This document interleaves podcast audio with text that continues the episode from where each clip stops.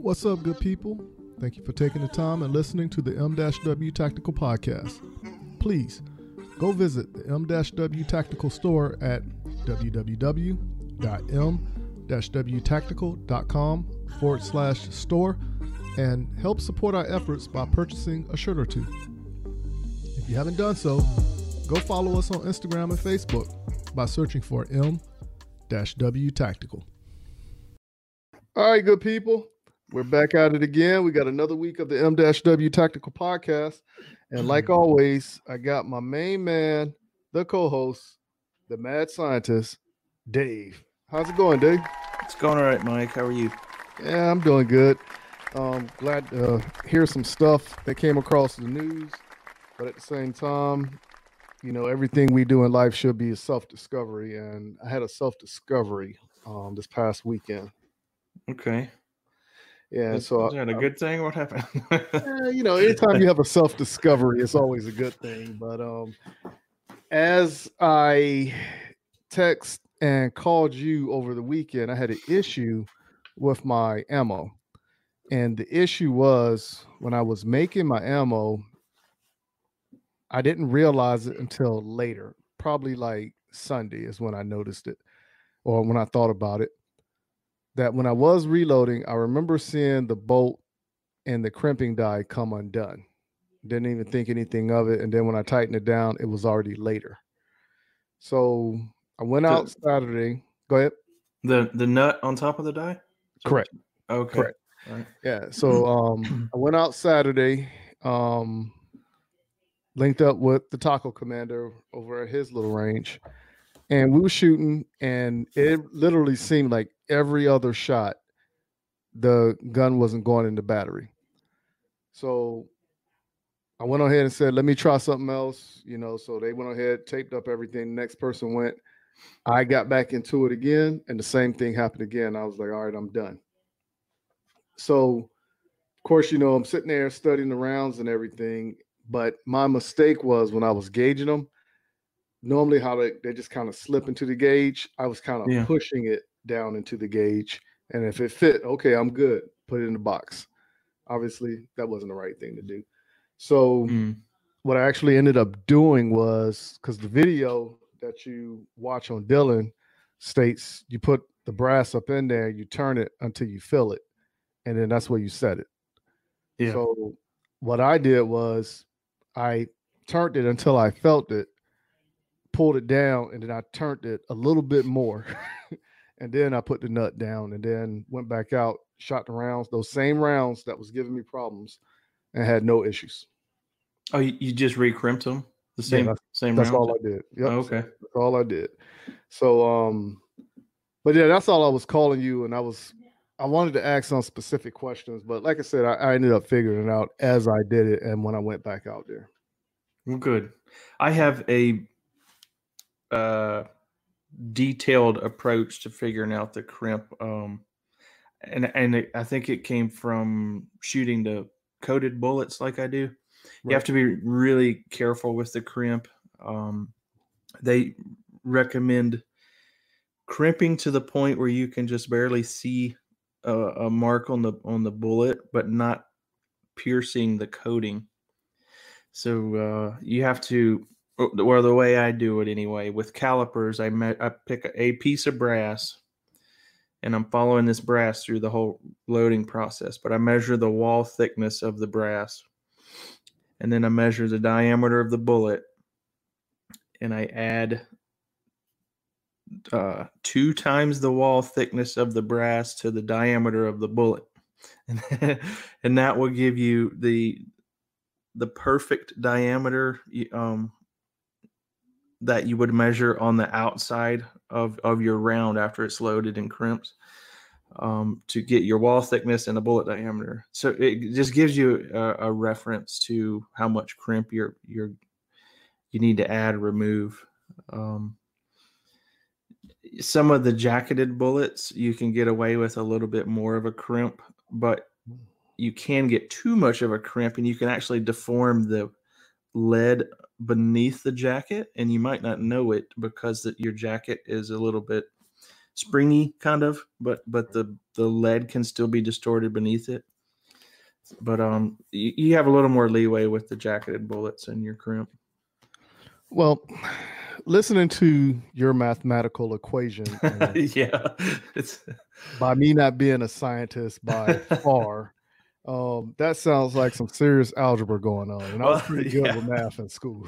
I, uh, that's why I wanted to kind of put it into a video form. It would be easier to kind of Oh, show yeah. you on a Well, that- video than try to explain it. But There you go. Now that makes more sense. But I was going to ask you: Is there some type of tool they have for actually measuring the crimp, versus like um almost like some um some calipers or some such? Yeah, I mean, calipers is what I was talking about that I that I would use for that for that instance there. Hmm, But there's not an easier way to do it outside of the whole mathematical process. um, I mean, to I mean, you can with your jacketed bullets, you can do like you did and just get you know the die set, you know, to where it touches the brass, like like Dillon uh, suggests, and you can you can probably be just fine with it. But um, other than that, I mean, those two options, you I have to measure mine to make sure my crimp is is real precise with the coated bullets. I got you. Now, um, I shoot coated bullets. Also, the blue bullets is what I use when I reload. Oh, I thought you shot jacketed for some reason. No, no. Um, I want to say the Taco Commander does, but I don't. Um, since I started shooting competition, well, when I first started shooting competition, I was buying the bullets. So whatever I can get from the gun store is what I was using. And then when I got the reloading, well, actually, when I got the Walther, I started buying um, the competition bullets from North Carolina Shooter Supply. And then when I got the reloading press is when I started buying the bullets and then making the ammo myself. Yeah. Okay. Yeah. And so and it's blue. Oh yeah, you are. You do shoot blue bullets. I remember that now. yeah. Okay. I don't know. So um but it's it's like I said, it was the machine and my ignorance on my behalf of not doing what I should have done, you know. And you know, you can't cut quarters when you're reloading. yeah. That's obvious. But So there, there, there may be one other thing you can do if you don't have calipers uh, to measure with, but you should because you got to measure your overall length for your loads anyway. You should have some calipers, Yeah. yes, I have calipers. Okay, but you can, which I do this anyway when I'm setting up my crimp. I'll I'll load around and actually knock the bullet back out. I'll take the bullet back out so I can see what the case, the brass has done to the bullet. Specifically, looking at the the coating to make sure you know the crimp didn't pierce the coating or, or deform the, the bullet too much. Yeah. So what I'm gonna do is with this unknown crimp that I have now, I'm gonna go out to the range maybe tomorrow or Friday and re-chrono and see where I'm at with it. And then wherever I'm at with that crimp, I'm just gonna adjust the powder. I'm not gonna mess with the crimp. I'm just gonna adjust the powder from there. Yeah, check your accuracy too. If you don't know what the the crimp's doing to your bullet, um, Right. make make sure your accuracy accuracy still you know where it should be. Right. So it's now it's like I'm back at block one when I first started reloading again. you had it all figured out, and now all of a sudden, I Yeah, I don't, some that sometimes that happens, man. I had something come loose on my press that I didn't even know it. I can't even remember what it was now. Oh, it was a powder charge. I started getting more powder in there in Mm. my in my load, and I was I chronoed a couple times at like a 183 power factor or something crazy like that. Right. So, it's time to back back down a little bit. But wow, that's craziness right there. yeah, sometimes it happens. Stuff gets loose. yeah. Um, but on a brighter note, now since um, the South Carolina State Championship got pushed to next month, that gives me more time to play with it and get it set exactly to where I want it to be again. And by then, it sounded like everything is going to be back open to regular operation. It sounds like that. Our um, governor was going to start, you know, slowly reopening some some businesses and and, and things around around the state. Yeah. So a lot of states were saying by the weekend they was going to be back in full swing, which sounds good for the economy. But for that to take place, and you know how some people are going to say you're putting health over money. I mean, money over health. And you know, well, it's um, yeah, but you know how it goes. Sometimes you have to question was this blown out of proportion or was it really what everybody was saying or were we just being cautious for the unknown? You know which which block do you take on that yeah i i have a opinion about the government stepping in and uh, doing such drastic measures. Um, i don't I don't know. Maybe it was necessary. I don't know. It's tough to say, but it really kind of seems like the government overreached a lot with what they were trying to do. They were actually arresting people for being in like groups of three, and it's with I don't know. It was it was pretty ridiculous there for a while. I'm glad to see a little bit more lenience coming around. You know, we still need to be cautious, sure yeah. But forcing people out of work and, you know, it, eh, I don't know. It was not a sustainable decision at all. And um, a lot of people have hurt, you know, probably lost their business businesses because of it. And, you know, yeah. I don't know. It, it's yeah. hard. It's tough to say. We, have never faced anything like this. Well, like I said, it is enough to make a new chapter in how decisions are made and how people gonna react. But now I can always say I've always been the type of person when when people do certain things, automatically I hold my breath. So if you sneeze or cough around me, automatically I hold my breath and I'll take a couple steps away from you or something like that. I've I've always done that. But um I've always washed my hands. I, I find it um a little bit disturbing that there's like people i guess there's people out there that don't wash their hands i don't know yeah. i'm always washing my hands touching doorknobs at work and, and stuff like that. Now you remember when they had the um what was what was that flu they had a couple years ago when i was a drill sergeant? Was that the swine flu? That yeah it was the the h1n1 yeah that swine one flu or whatever. Now when that came about we had one guy that was in my platoon who ended up catching it went to the hospital. And I was like just walking up there every day just to go check on him. But I would literally walk around the company with a Lysol bottle. And before I open up a door, I would spray it down and just open up the door. And everybody was laughing at me. And I was like, no, I'm not trying to be funny. I'm being serious right now because I don't want to catch anything. And if they say Lysol is killing, you know, the surfaces that you touch and it prevents spreading why aren't you doing something like that? You know but the back of the lysol cans actually say that it kills the coronavirus. I noticed that. Yeah but what string of it? Yeah i don't know. They didn't go into that much detail.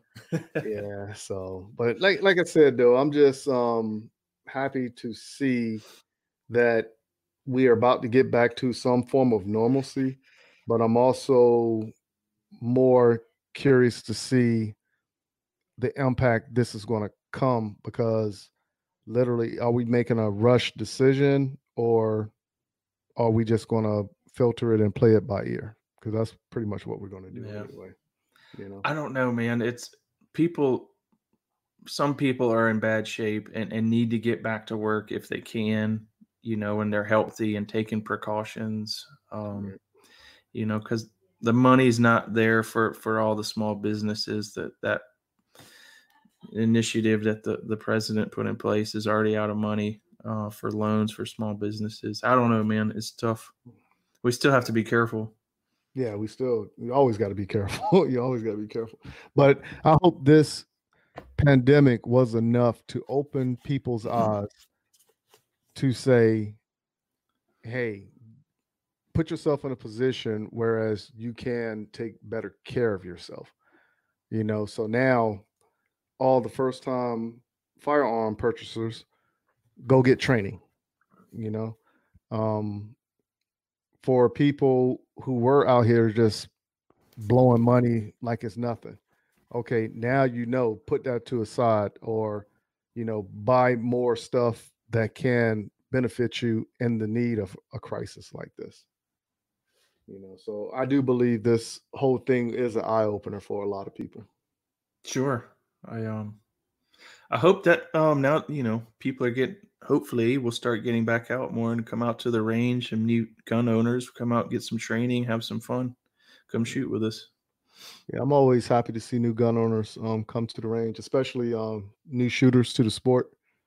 Um, I love watching the the development process of somebody from a competition standpoint when they first come out, and then a few months later, it looks like a totally different person. You know, especially when they stay. Yeah. You know? It's fun to watch. Yeah, it is. It is. But I do want to remind everybody before we continue forward, please go over to the M-W Tactical store and you can hit the store at m-wtactical.com forward slash store. We have some new shirts up that we put up last week. And I think it's pretty fun. You know, even Coach B has a couple shirts that she's working on um, to put up there. So I found that pretty funny. But also make sure you go ahead and follow me on Instagram at Munitions Weapons Tactical, and then also go to at CSRA Shooters on Instagram and give them a follow also. Yeah, appreciate it. Check it out. I'm trying to get some more content in there. I'm trying to learn a little more about Instagram along the way.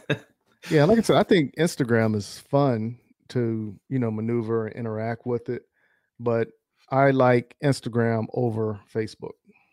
Did I get that your video copied and pasted correctly today? I used that different app you told me about. I didn't check. Well, I don't know. I tried yeah, it anyway. yeah, I'll, I'll, check it out and um, let you know. Now, um, you know something else I did, and sitting around bored, laying around, and I was like, you know what? I'm gonna go find me a treadmill. So So decided to go look on some different apps for a treadmill. So, you know, Facebook got the different groups that sell stuff, OfferUp, and then I think there's another one called Sell It or something like that. So I'm going through there, I'm looking for treadmills, and everybody was selling treadmills 150, 120, 50 bucks, whatever case may be. Came across one that was literally not even 10 miles down the street from my house for free.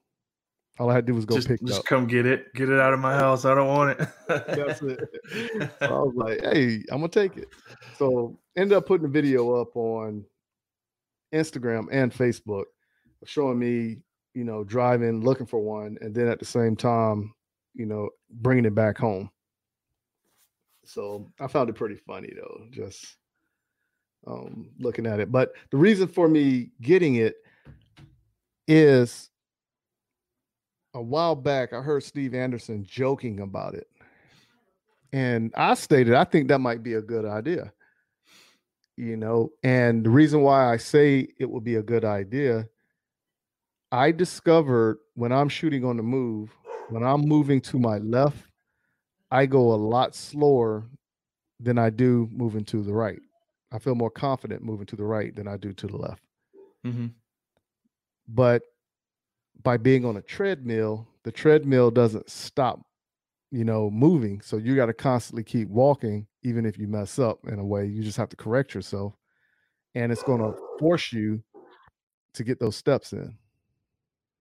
So you're going to get on a treadmill and use it for practicing shooting on the move? Correct. Is that what you're doing? That's the only reason why I got it. um, One So what do you is, I think I'm too tall for a treadmill. Like for me to actually walk or run on a treadmill, I think I'm too Uh, tall. your stride may be too long for one. Correct. And that's the reason why I don't like treadmills. But for me to do the whole walking thing, my steps are literally, let's say, if I'm taking a one to four step, now I'm actually taking a one to two step. So I can actually do all that on the treadmill. And then, two, I got to squat down as well. Mhm.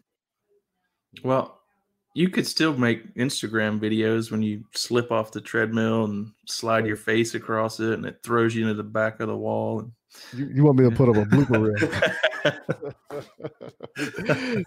so the best part about that one is is the fact if I do fall off the treadmill, it's going to throw me into my garage door because I don't want to bring the treadmill in the house. I'm leaving it in the garage. yeah, I, want to see it. I wanna see Okay, I'm, I'm actually going to put up a few videos of me, you know, doing the training. And I had a conversation with Wally, and the conversation was about movement. And of course, you know, he has stated once you're moving, you know, you move in every direction, you know, forward, back, left, and right. Mhm. And the more you do it, you're going to get better with managing that sight on target. So, like I said, me personally, I think the best way to probably do that is probably on a treadmill because the treadmill is constantly moving. That's the only reason why I want to do it on a treadmill. That's pretty interesting. I'd, I'd never tried that. Um, what would you do? Just stick up a couple targets out front of the treadmill and Yeah. just work Um, on sight picture Yeah. while while you're moving. what I'm thinking is the wall because I I have three walls, you know, around me if I'm facing the front of the treadmill, and like I said, my garage door is behind me. So even if I open up the garage door just a little bit, I can bring it up to like my eye level, I guess, and put painter's tape on the door and put like an X on that one. But I do have like the mini um, USPSA IPSC targets that I can put, you know, if I'm looking at the treadmill from the front, you know, to my front and then my left and right. hmm So I, th- I think it'd be pretty interesting to to try that and see how it works out for me. Uh, I think it's definitely interesting. I want to see your your new workout video coming out. too. well, the best part about it is, is that we got Kita coming up for their interview, the movement coach, Kita from 180 Firearms Training. And I want to bring it up to her and see what she thinks about it and you know, see if anybody ever says something or has she encountered something like that as well. she she's probably going to tell you to put on a forty pound weighted vest, put a ten pound dumbbell in each arm, Mm. hold those up like a gun, and and turn the treadmill up as fast as it'll go.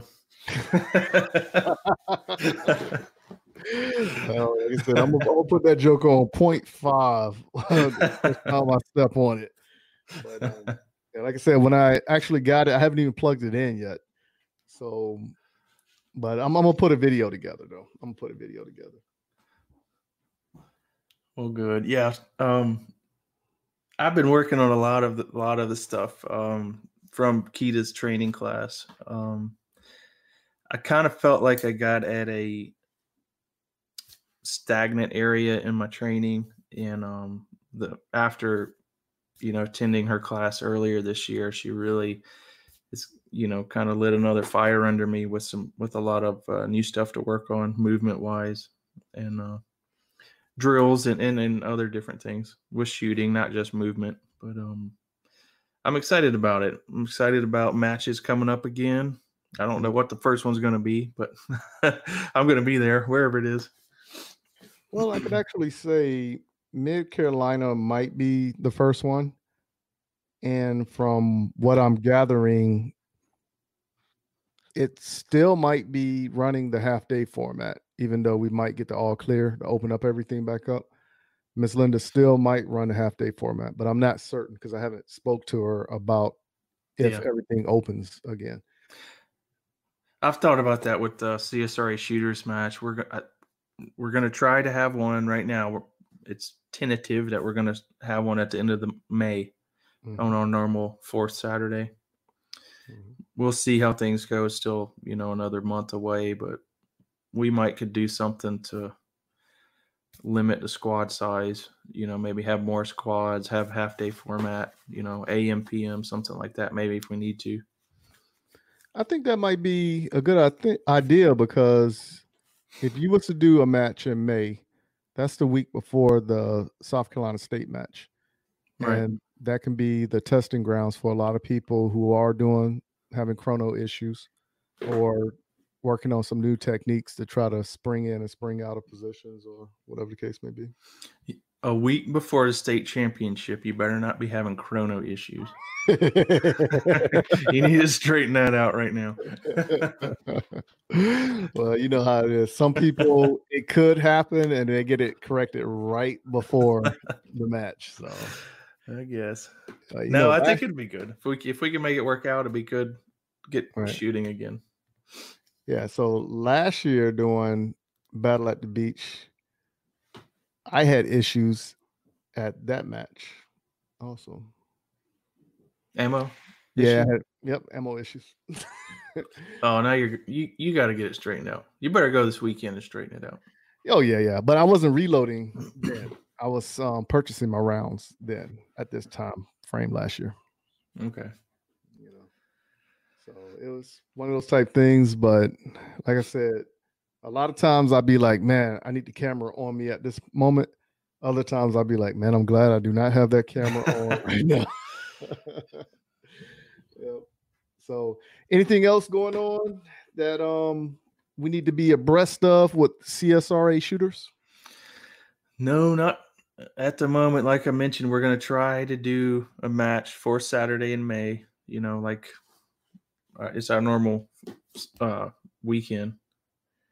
Um, as long as everything continues to look, you know, up like it is, we're we'll, we'll get out there. We'll figure out what kind of, you know, format we need. If it's a split day format or or something like that. But um, hopefully we can do that in the South Carolina State Championships coming up at the last weekend of May. Right. Um, I'm still going to be working on movement. Keith Keita's giving me a whole list of stuff to work on. Nice. But now we got Steve Anderson tentatively coming to Columbia, South Carolina on 7 through 8 May because we were supposed to have him on the weekend of 9 and 10 April, but because of the COVID 19, we pushed it forward a month. And hopefully, we stay clear enough where the class will happen this time. Now, everybody who signed up for that class will get coached by Steve Anderson on the match taking place that Saturday at Mid Carolina. And then he's also doing the mental management class on the 10th and he's only charging two hundred dollars for that mental management class. That sounds pretty interesting. I'm I'm actually interested in that. Yeah, me too. So um if anybody is interested and want to sign up for that class, seats are open. You didn't have to take the practical class to get the mental management class. If you just want the mental management class, email me at info at m-wtactical.com or just DM me on Facebook or Instagram and I'll tell you what you got to do to get enrolled in the, into that class. And that mental management is taking place on 10 May, starting at 9 a.m. And uh, we'll we'll talk about it in the next couple episodes and bring everybody abreast on it. And I'll have it planned. And actually, you can go to the M-W Tactical Facebook page, and it's under events also. Sounds good. Steve's got a lot of great knowledge to share. Yes, I agree with that. Um, so I'm actually looking forward to that because people who actually achieve the highest mark in the sport of shooting, I do believe they have a lot to offer, you know, to people who are trying to reach that level. And I do believe his techniques are proven. And I do believe, you know, by him like a, a steadily coaching people, you can actually start seeing that that graph go up. you know, um, along with, you know, his um his insight. I'm put it like that. It's good. It'd be nice to meet him. I've never met Steve. I've, I've listened to his podcast a lot. I feel like I know him kind of, but I've never met him. It'd be good to nice to meet him. We would have met him like a couple years ago. No, I haven't. Oh wow. He's a, he's all the way uh, up there in Ohio.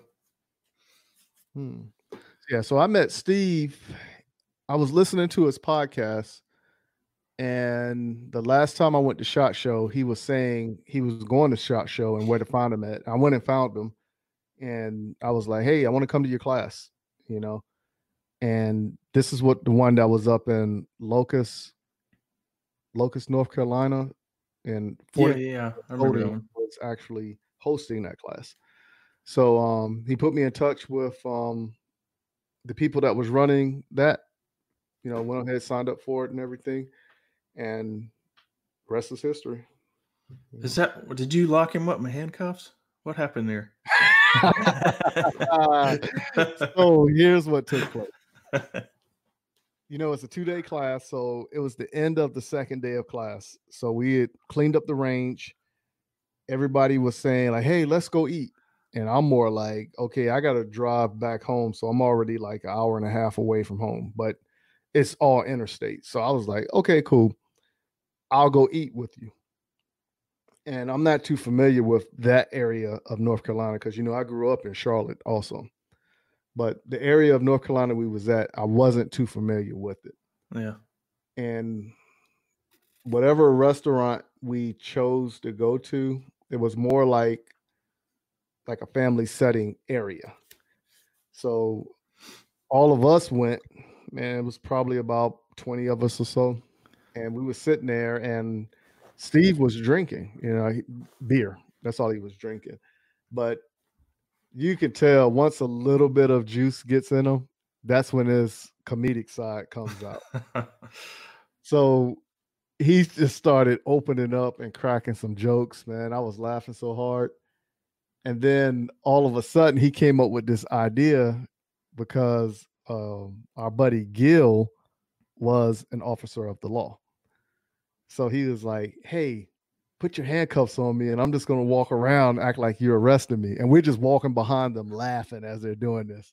And he was like, Yo, could you please, like, he went to some lady and was like, Can, can you just get my phone out my pocket, call my wife, and tell her I'm getting arrested? so, um, we got to the back parking lot where everybody parked at, he was like, "All right, let's go and take these off." Well, Gil was like, "Hold on, I got to find the key," and he was like, "Nah, for real, I'm, I'm not playing. Go ahead and take these off." He said, "No, for real, I can't find the key." oh no! so um, Gil literally tore up his police car looking for the key. He couldn't find it. So by this point, three officers had already passed us. we could have easily flagged down Start another. trying to wave somebody down. So when you're sitting there looking at it, you know, people are like focusing on us because we're sitting in the middle of a parking lot and he's sitting there with handcuffs on. And an officer will come by slow creeping and Gil will wave at him. And then the cop will just kind of take off because he had on his uniform. So I'm like, okay, maybe we should have just asked the you know the officer for his key.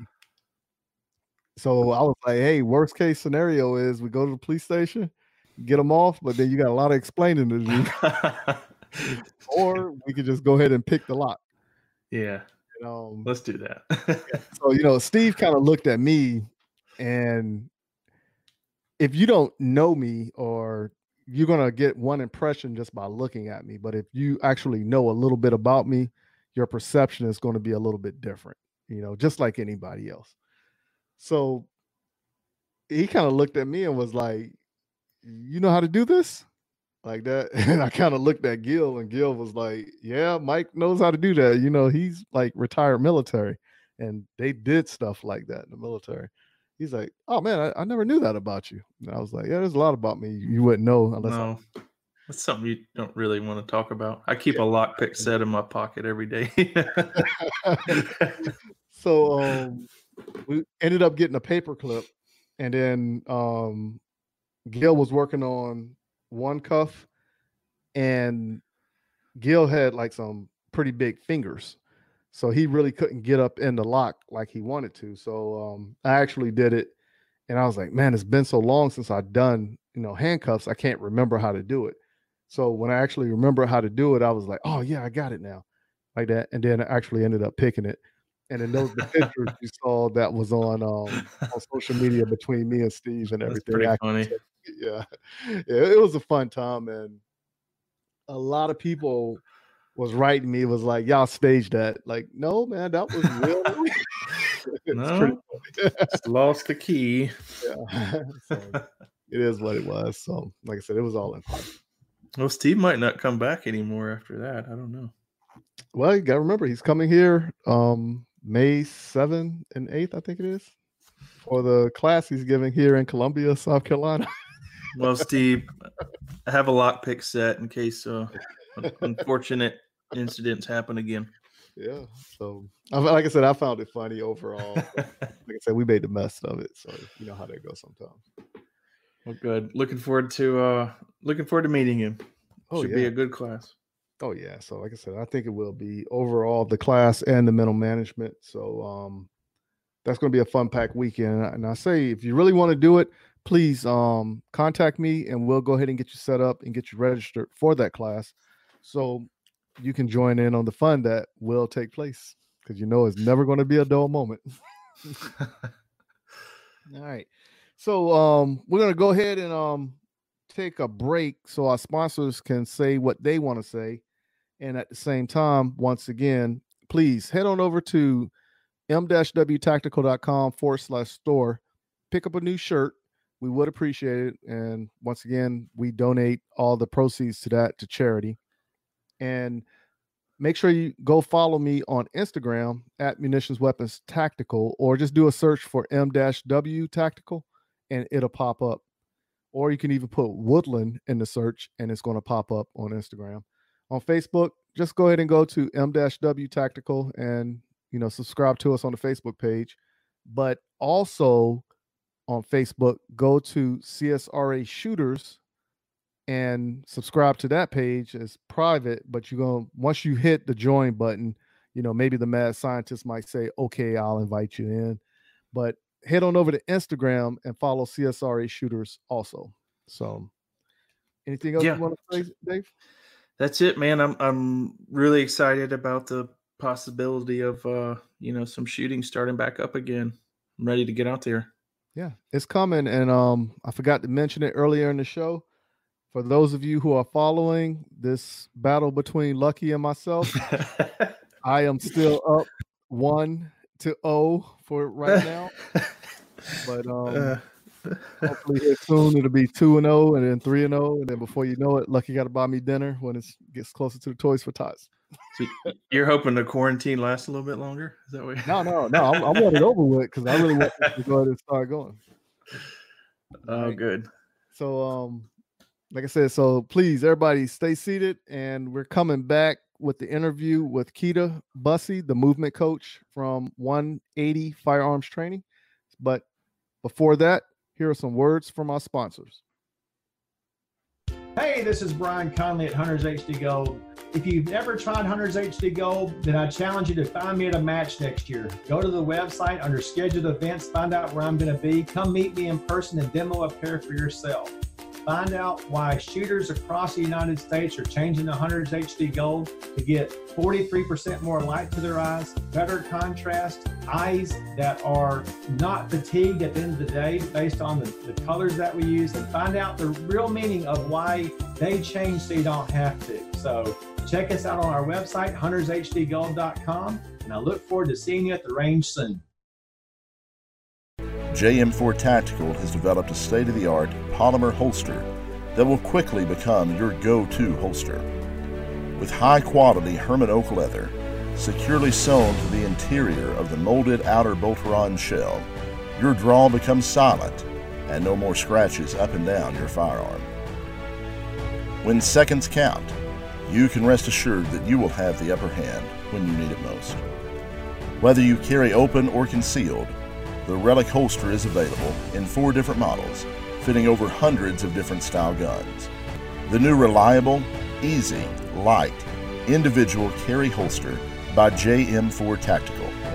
Order your Relic today at jm4tactical.com.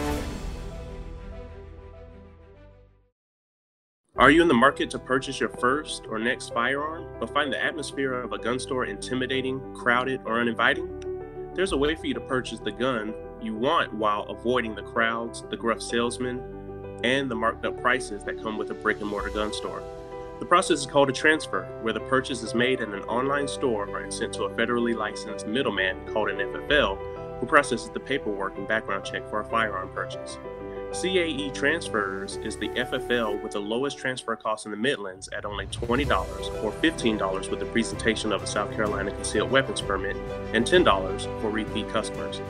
If you live in Columbia, South Carolina or its surrounding areas, choose CAE Transfers as your FFL during checkout and let me help you complete your online gun purchase. You can find and follow CAE Transfers online at Facebook, Twitter, and Instagram using at CAE Transfers. Thank you for your business, and I look forward to seeing you soon.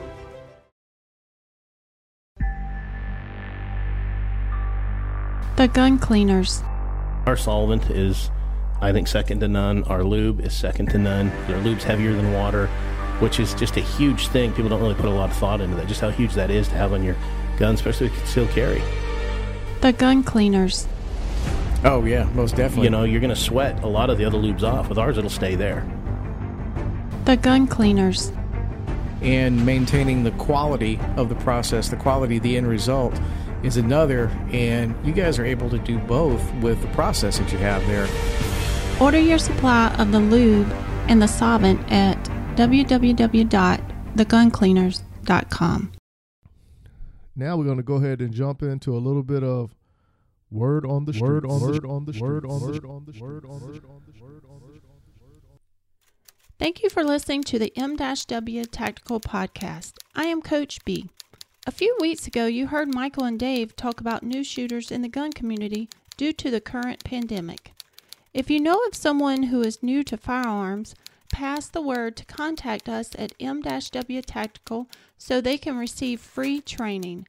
Yes, you heard me correctly, free.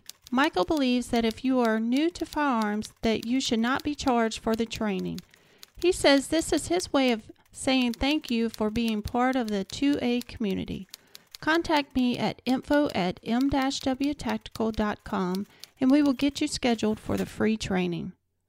Since we are still under the advisory to be safe due to COVID 19, all events have been canceled or pushed to the right.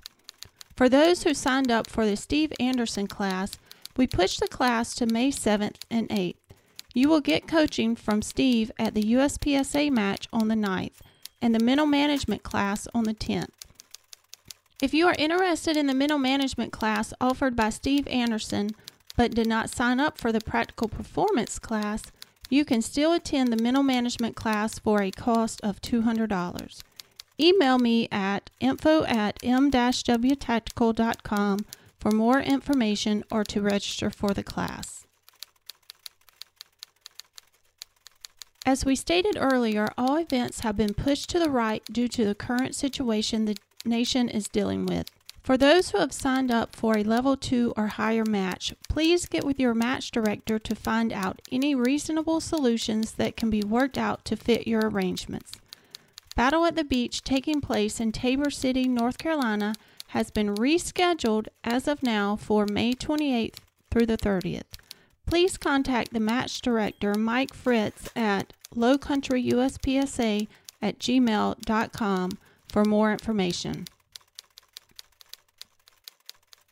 If you are interested in attending the Teach and Learn event that was taking place in Missouri on Memorial Day weekend, it has been postponed until Memorial Day weekend of 2021. For those of us who like to shoot our regularly scheduled local matches, check with your hosting club and see what the board has put out about holding a match. Some clubs are planning to host a match at their regularly scheduled time and react a week out to notify if the match is going to happen or not.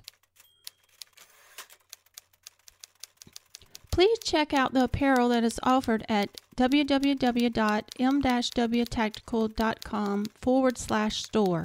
There are some new shirts that are up now, and if you notice, you will see the Coach B shirt. Be on the lookout for the Coach B apparel to be coming soon. Please purchase a shirt or two and know that your purchase is going to help those who are in need. Visit www.m-wtactical.com forward slash store. For those who would like for your information of your shooting event to be featured on the M-W Tactical podcast, send me an email at info at m-wtactical.com and in the subject line put word on the streets so we can inform those who listen to our show. There is no charge for the bulletin to let others know what is going on in the shooting community. Be safe out there. JM4 Tactical has developed a state of the art polymer holster that will quickly become your go to holster. With high quality Hermann Oak leather, securely sewn to the interior of the molded outer Boltaron shell, your draw becomes silent and no more scratches up and down your firearm. When seconds count, you can rest assured that you will have the upper hand when you need it most. Whether you carry open or concealed, the Relic holster is available in four different models, fitting over hundreds of different style guns.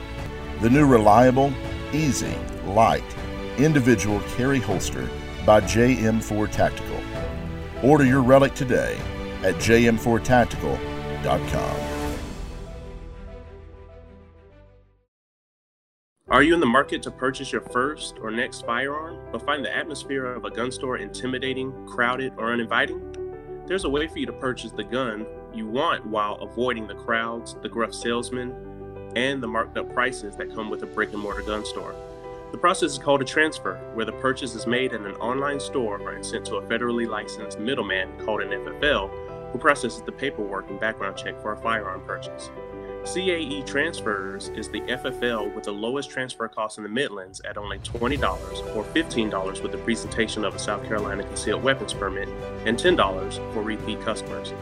If you live in Columbia, South Carolina or its surrounding areas, choose CAE Transfers as your FFL during checkout and let me help you complete your online gun purchase. You can find and follow CAE Transfers online at Facebook, Twitter, and Instagram using at CAE Transfers. Thank you for your business, and I look forward to seeing you soon.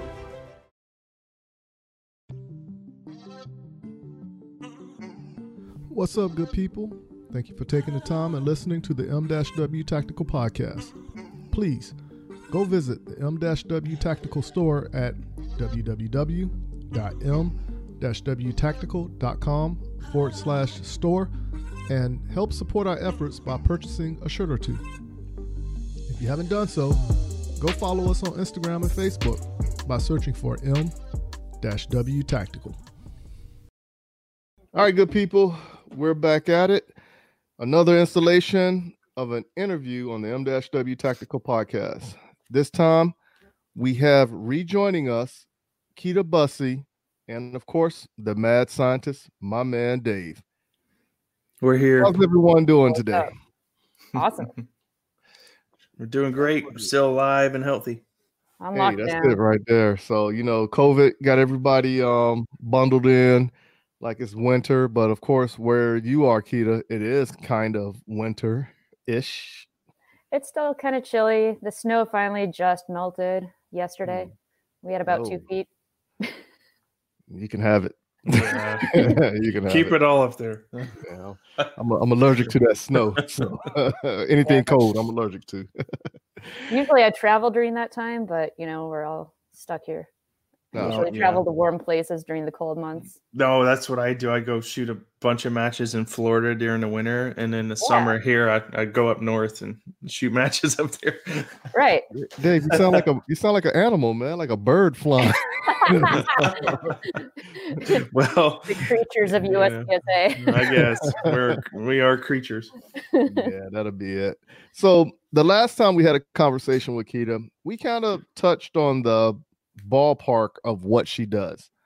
But during the interview, we never hit on a lot of things that I did not find out until later about um, Kita.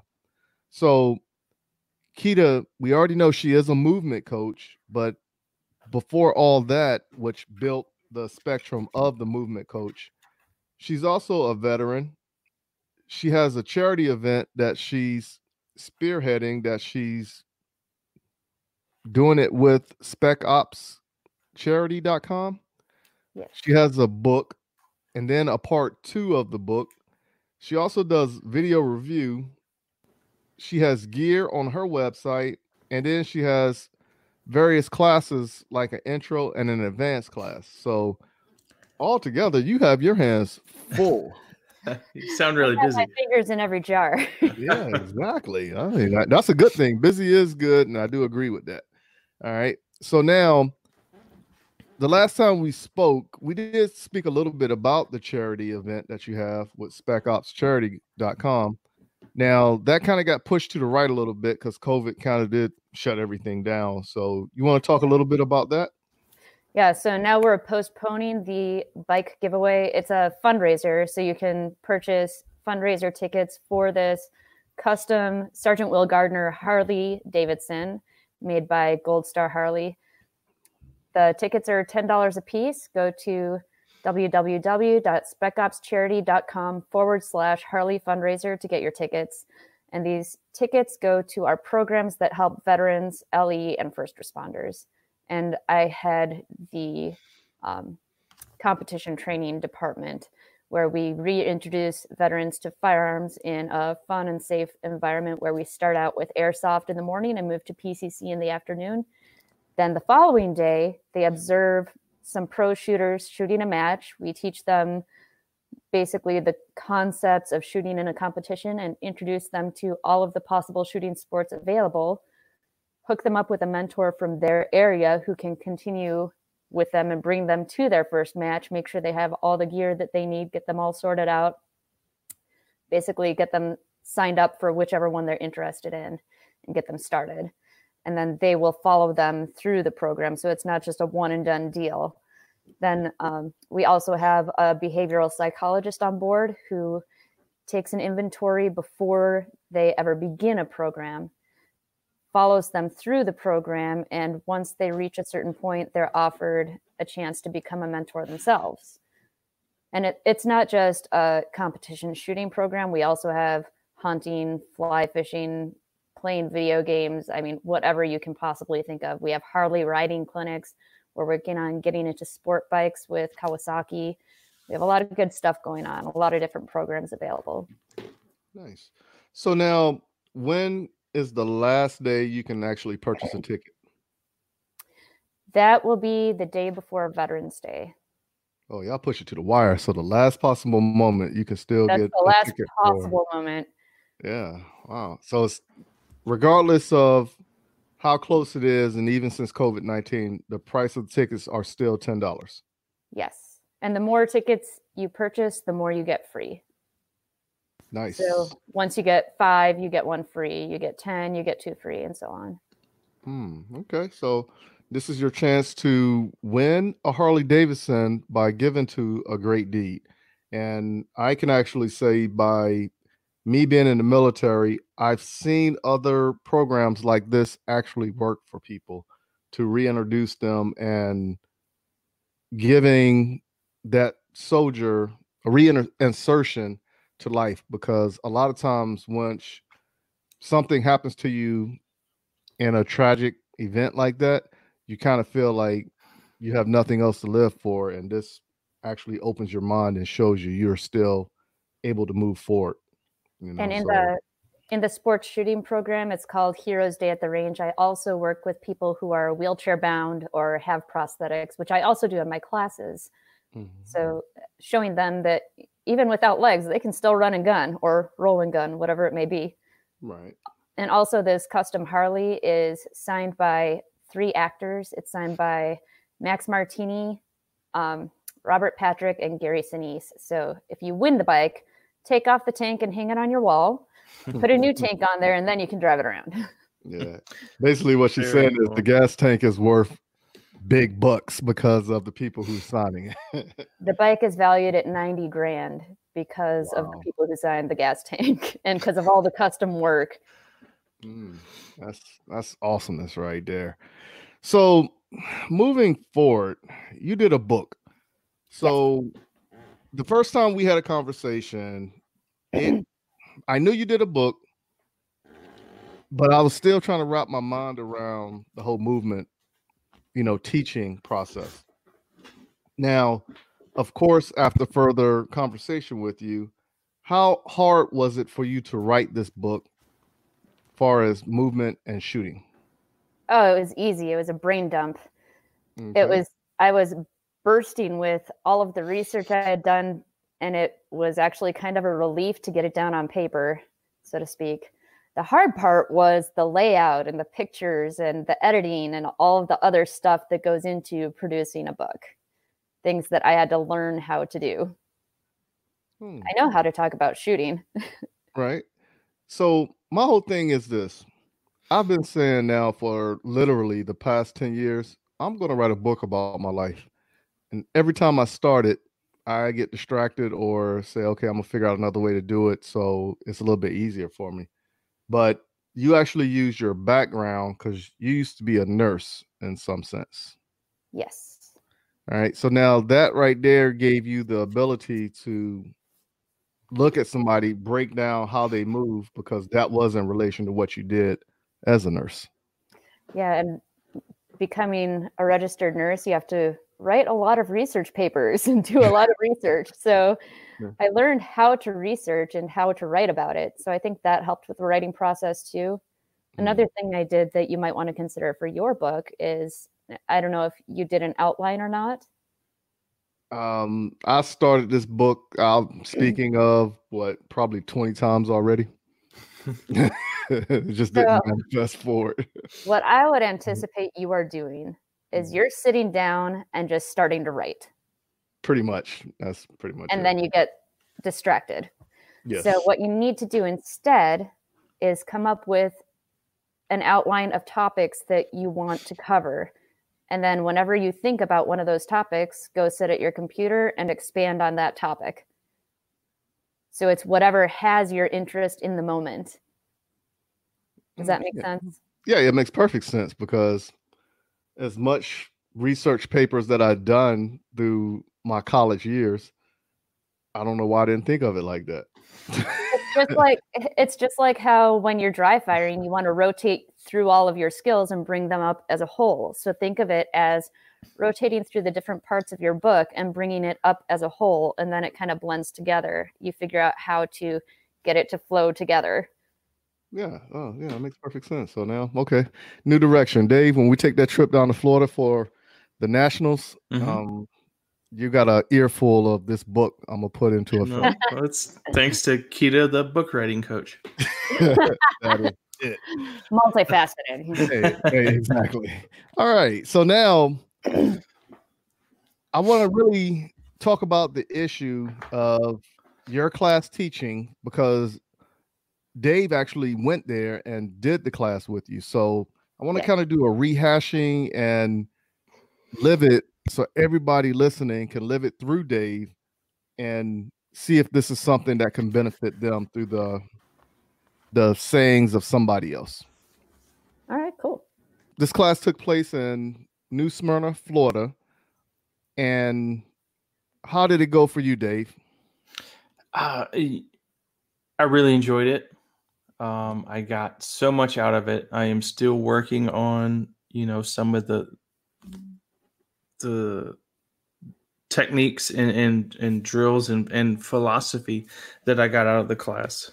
Um, two day class, which I'm very thankful that that was a two day class because the first day I got kind of uh, just frustrated with myself, I guess, because I I- I'm always striving, you know, to to to do as well as I can at everything, and and some of the techniques and stuff that Kita was was introducing were, were new to me, and I I couldn't do it. I couldn't I couldn't do the techniques, um, you know, the way I wanted to be able to do them, initially. I, I knew they were going to take some work, and it was it was frustrating to me.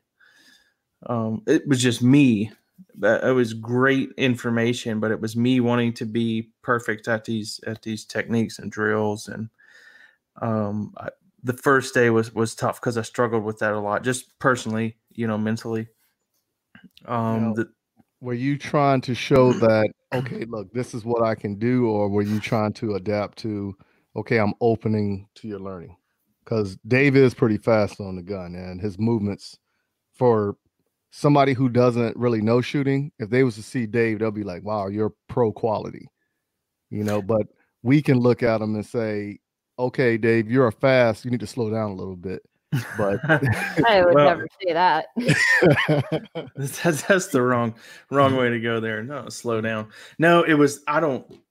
I have never wanted to try impress anyone with my shooting. It's it's all in me mentally. It's it's my desire to improve on my ability and and my shooting and what I'm doing. And these drills were new to me, and and these techniques were new to me. Um, I couldn't do them, so it was it was tough for me, you know, initially. Um, but but it was stuff. It, it was difficulty I was putting on myself. Really, I mean, it was I expect a lot of out of myself, but it was it was great information, and and I needed it. I was I was at kind of a uh, what I felt like anyway, a plateau of of my training, Mm. and um, I needed I needed this very much so. okay, so now Kita, um, did you pick that up from Dave when you saw Yeah. him Yeah, she did. Okay, Oh, so now what was your standpoint on Dave um, from an, your instruction quality? he expects to well he expects himself to perform at a particular level using things that he already knows. Well this is like starting all over from scratch a, like being a brand new shooter. When you're learning all these techniques you've never done before you have i explain it as um, in adult learning you, it's not like a child where you open up the brain and just dump stuff in and then they create the neural pathways. With adults, you have to attach it to something you already have experience in, and that takes time. You're not just going to immediately be able to do a brand new skill without practicing it first. So I did pick up on his frustration. Um, I gave him enough feedback. So what I did with him was sort of back off on the feedback feedback a little bit. So he has time to internalize and process what he's doing what he needs to change and how he can approach that and work on it to change it. Right. rather than giving him constant feedback which is what i would normally do with someone learning a new skill. When someone's learning a brand new skill they need frequent feedback to correct the action but he understood cognitively what he needed to change. It was just a matter of connecting those neural pathways that already exist. okay. This is what amazed me so much about Kita's uh, coaching. That Mhm. was- she's able to see these things a- and verbalize these these things that are going on in in, in your head. And I, you know, I don't. There, there's other, you know, other things that she she's mentioned throughout the class, but that kind of thing right there, she knew uh, the way to approach me and what I was experiencing in, in the class with the instruction and, and how to tailor it to me as an individual. He has enough experience in shooting that he has all these things he can attach it to. And it's like if someone throws a million dollar bills at you and you're trying to grab them out of the air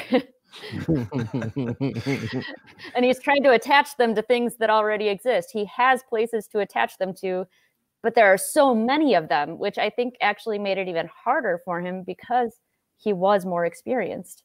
He and I told him just go home, sleep on it. Tomorrow you're going to be a whole new shooter. oh wow. Okay. So now let's back up a little bit before we go to day two. So you already saw his frustration, and now he's working through the frustration. Now, did you have to do anything special to kind of get him to say, okay, let me slow this down and do baby steps? Or did you just tell him specifically, like, okay, you're doing this, try this? Or how did you actually approach it? So I asked questions because I wanted him to come up with the answers for himself and realize for himself that he had to break it down into baby steps. I didn't want to do that for him. I wanted him to go through the cognitive process of coming to the realization on his own that he needed to do that. And eventually on day two, he got there. And uh, I, I think I did I draw out a footwork agility ladder on the ground. Uh, we had an agility ladder. Oh, we had an agility Yeah. ladder. That was a different class. Sorry. We had an agility ladder, a footwork agility ladder, so that he could actually visualize taking smaller steps rather than taking large lurching steps where you're catching all of your weight on one foot all at once rather than breaking it it up between multiple steps because it's more jarring on your sights, it's harder on your joints, then your muscles are at full stretch and they've got nowhere to go and you can't push off as aggressively. And it's a lot harder to control and easier to overrun positions and miss your spot.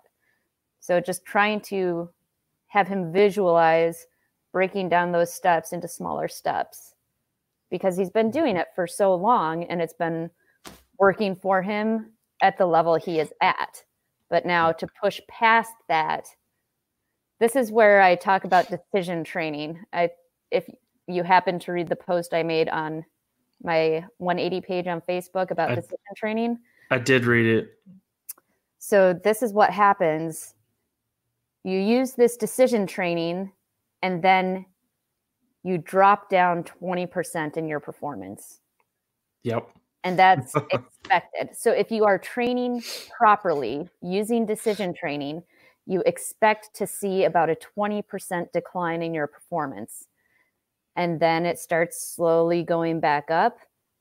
And it's basically you have to get worse to get better, which Right. sucks. But that's how That's- brains work. That's a hard thing to handle, but I Yes. and that's what I was uh, I guess what I was kind of struggling with, but I understand it now. And um you know, I've been trying to implement, you know, a lot a lot of the techniques in the practice um that you talked about. And I'm looking forward to shooting a match again. That might be interesting. And I, I always tell my students to expect that at your next match, you're going to suck because you just learned all this new stuff and you're trying to incorporate it. And it's, if you are learning properly, you should see a decrease in your performance of about 20%.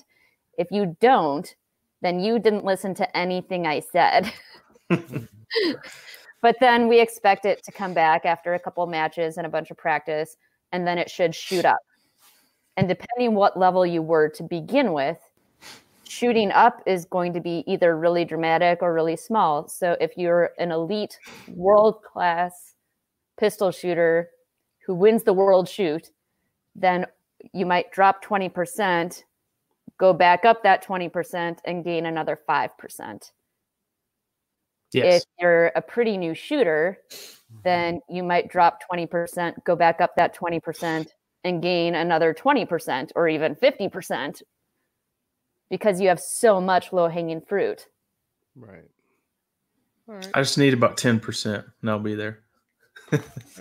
So now, Dave, when she actually um did the portion of breaking it down with the agility ladder, what was your thought process doing that round? Oh, that was the most frustrating thing of the training. I could not do it.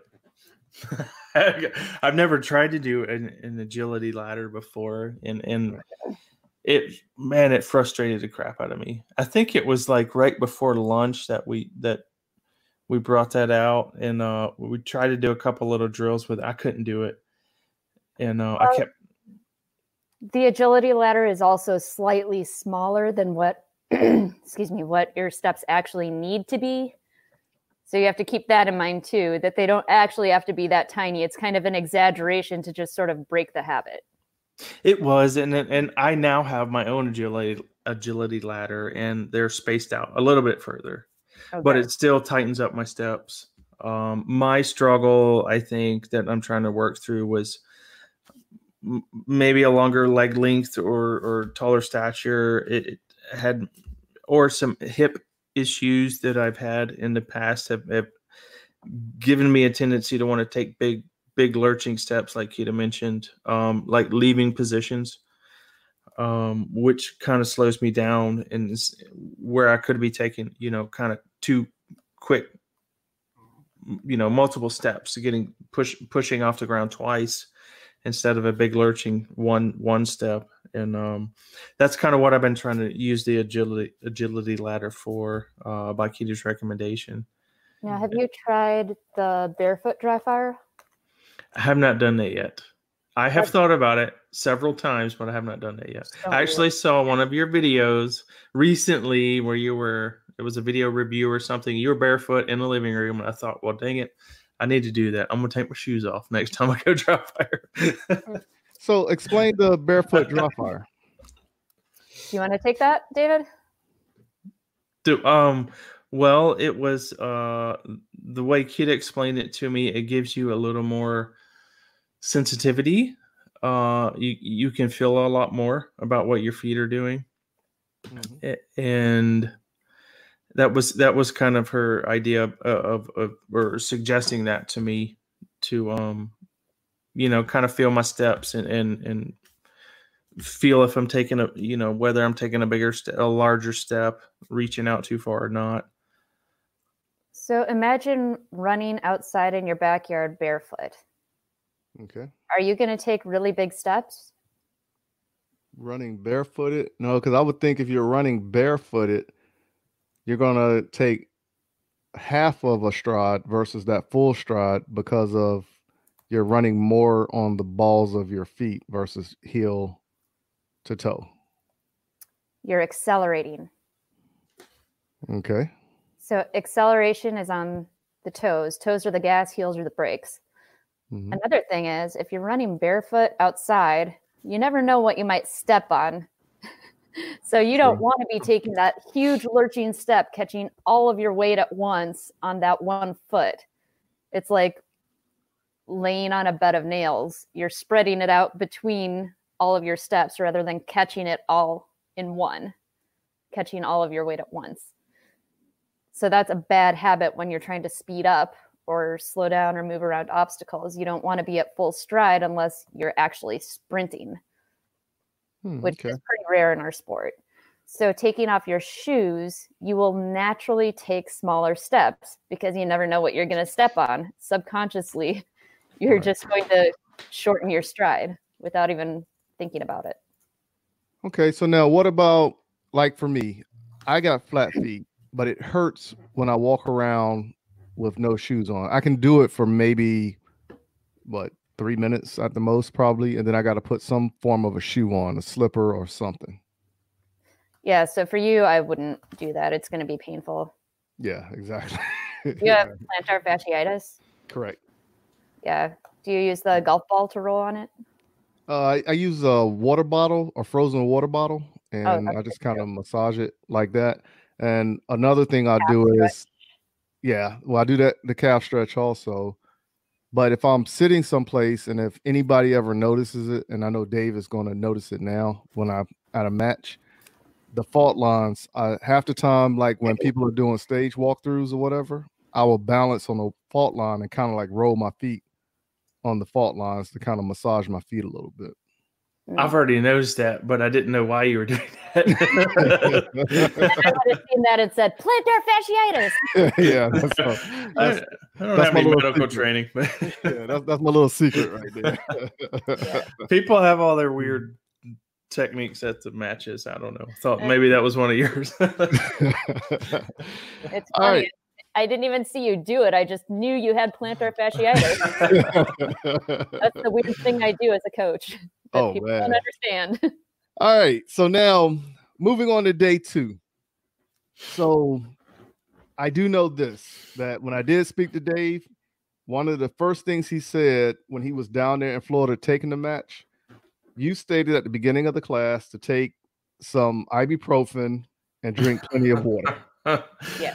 So the day Dave said at the end of day one, "Hey, I'm glad I took that advice." So, what did you do to make this a painful experience just with movement for people? Well, that wasn't painful. It, it was the end result, but the experience was not painful. Ah, okay. Basically, it's um, self-driven. So, um, I tell them to bring a thousand rounds, and however motivated you are is how many rounds you're going to use. Also, with the movement, however motivated you are is how many reps of that drill you're going to get in. So if you're ready to roll and you want to do it another time, I'm not going to stop you. But you're going to be hurting after a whole day of doing it as many times as you can. Right. So, for example, David uh, likes to do a drop step. And we were trying to learn another type of step out of a position other than a drop step. But he mm. kept on drop stepping. Do you remember this, David? No, I do. Do you remember what I did?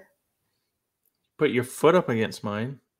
On, I put my foot up against the side of his foot so that yeah. he couldn't take that step in the opposite direction. So he could only step in the right direction. So right. then he got it in his head that he was going to murder that drop step. He was going to get it. So he went and practiced. So we had a we had a drill bay and then we had a stage set up that they could practice on. So he went with his buddy over there and they're running each other and he kept on and kept on and kept on after that drop step to get rid of that. Yeah. So again, it depends on your level of motivation. If you're sore at the end of the day, I'm happy because I know that means you put in maximum effort and you were relentless in trying to get rid of something you didn't want to be there or learn something new. Hmm. Okay. So, I, what was your take on it, Dave? I was sore for about four days afterwards. I was really wanting to get after and, and practicing more of these drills and techniques and stuff, but I really didn't think my body could do it. yeah. yeah. And I, I walk them through stretching routines and things like that to help prevent injuries when we do the class. Another thing is if I know of an injury or I see that someone has an injury, I will not allow them to do more than maybe two or three repetitions. Right. Okay. But no, I knew the, David would be back on his feet in about a week. Yeah. Didn't take, I, I got it a little less than a week, but I now with my my dry fire and my movement stuff i have been doing outside. I've been working with the agility ladder. I have some of the little plastic cones that I set up for you know moving to different positions in the backyard for dry fire stuff. I don't feel like at least in my dry fire that I, I have the drop step problem anymore that that I had in the class. As I've really been working on it. We have not had a lot of matches to where I can, um, you know, put it to the test uh, officially. But I feel I feel pretty good about it. I feel like I'm definitely making progress e- either way. Yeah, and a drop step isn't a bad thing, but in the right time in the right place, not out of every single position. Sure. Yeah. Some you know, sometimes it's definitely beneficial, but I, I was doing it too often where where I didn't need to be. Mm-hmm. Okay. So now how did day two actually transfer? Because now it almost sounds like you're in Dave's head. And Oh, that it... happened in the first five minutes. So now, now that you're actually in his head, and then you're playing puppet master, how did you orchestrate the the rest of the class knowing this? So the second day we do less physical stuff. Um, it's more about um, training your eye movement and um, transition drills and things like that. Your arm movement during the transition drill, your eye and head movement. So it's less running around. Okay. So just letting them know that right away at the end of the day. So it's kind of like, oh, thank goodness. and then it sort of lifts that weight off their shoulders that they're coming in with thinking, oh, I don't know if I can do this again for a whole other day. So that's how I start out is just letting them know today's not going to be as, as hard. yeah. physically. All right. The So what was your mental. yeah? So what was your um take on that, Dave? Knowing that going into day two, but how did you think that helped you out far as working day two drills with day one drills in a sense of speaking without so much pain? Well, I didn't really know what to expect fr- from day two, but I was I was committed to do it the same thing I did the first day if I had to. I would have done it again, and then you know had to crawl back to the car after it. But you know I would I was going to do it, but this was a whole different aspect of training that I really enjoy and and it was really beneficial to me and I have really been practicing this every morning uh, I mentioned earlier I'm getting up at 3:30 now just because of my work schedule but I'm getting up at 3:30 to do my dry fire before work. And I'm working on a lot of these uh, visual techniques and, and snapping the eyes from target to target and a lot of the stuff that we worked on from the day two training. Um, it's very different from the day one training is the, the day one is a lot of physical movement stuff but the day two is a lot of visual um, and some you know some mental training in there too that i found it takes a lot of focus for me to you know if i'm looking at an array of a array of targets to to use the quiet eye technique like he is teaching and and snapping your eyes from from target to target and using and maintaining the quiet eye as you're going from target to target it's Frustrating. it's difficult it takes a lot of practice and a lot of focus Hmm. Okay. So, what else did you? Well, not what else, but once you realized that it was more mental, how did you actually prepare yourself for that? And or did you find it a challenge? Let me put it like that. Um. Well, yeah, it was definitely a challenge. Um, but you know, that's that's the reason for the training to expose you to, to these techniques, new techniques. But it it's something that I think I don't know. You don't realize maybe when you when you first start shooting, when you when you're getting into the sport, you just need to learn how to shoot. You know, and and but once you learn that, then there's so much more. You, you have the movement part of uh, part of the game, and then you have the visual part of the game. And I think it's so for me right now. The, the visual part is so important, um, as well as the movement. I, I, you, everything Kita's teaching, pretty much everything she's taught me is is is what I'm focusing on right now. I know how to shoot a gun. Yeah, I'm not, you know, I'm not worried about shooting the gun. Right. Um, but this other stuff is is you know you, you can break it down in, into so many different details, um, and you know so many different aspects, and and and all this visual, mental, and and, and movement training is going to benefit me greatly. Training your eyes where to go on a stage is far more important than training your feet where to go. yeah i it's i notice when i'm not uh i guess Focus. s- yeah seeing the the quiet eye when my eye is not quiet when it's i don't know what you call it but have a noisy eye i, I noticed that When you're jumping between multiple focal points rather than focusing once. yeah i twice. notice it i notice it and Hmm. um most of the time though it's it's not like that but i but i do notice it almost instantly and it and it triggers something in, in my mind like a response to to get back on focus and and get my eyes back where they need to be i don't i don't know how to explain that but And that's all I wanted you to take from that drill. I don't expect you to be able to do it perfectly immediately. I just want you to be able to self diagnose and know when you're doing it correctly so that you can replicate that on your own. I definitely notice when I'm doing it correctly and when I'm not. Most majority of the time I feel like I am, but I definitely notice when I'm not. And and you know, like the ladder drill, it frustrates the crap out of me when I'm not doing it correctly. But but you know, that's that's the game. That's part of the game. We're always we're always working on, you know, things like this to improve and get better. And Michael's over there like, what is this quiet eye voodoo? it, is, uh, it is some voodoo. so my whole thing is, is like I was telling Dave that I do want to bring you to Columbia, South Carolina, but of course, when the COVID nineteen took place, everything was on pause. So I didn't want to talk to you about it until it got close to the end. And right about now, we're pretty much at the end, and everything is starting to open back up. So, um, but we're going to discuss that to get you out here because anything far as training that's going to help me become better with the craft of shooting, I am all about it. And well, one of my things is I do want to kind of run with Dave and compete on that level.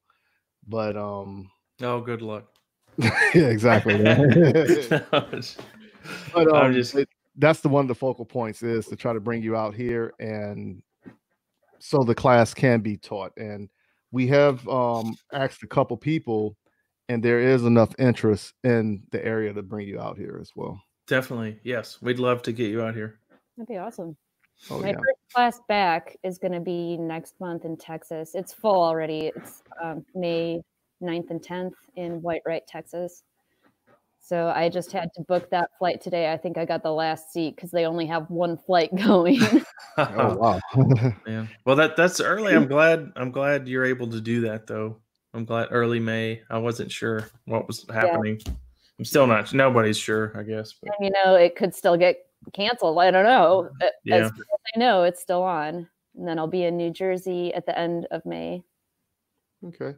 So now, at the beginning of um, this interview, we actually stated that you wrote a book, but now you're about to do a second book. What's the second book going to cover? So I'm working on the second book. It's going to be a while. This is okay. it's in its infancy. Okay. But the second book is about how to train, how to put together your training plan, how to learn a skill in half the time. There, there's a scientifically proven method to learn a skill in half the time using something called spacing and interleaving. And then this decision training that I was talking about earlier, it's the process I use to teach my class.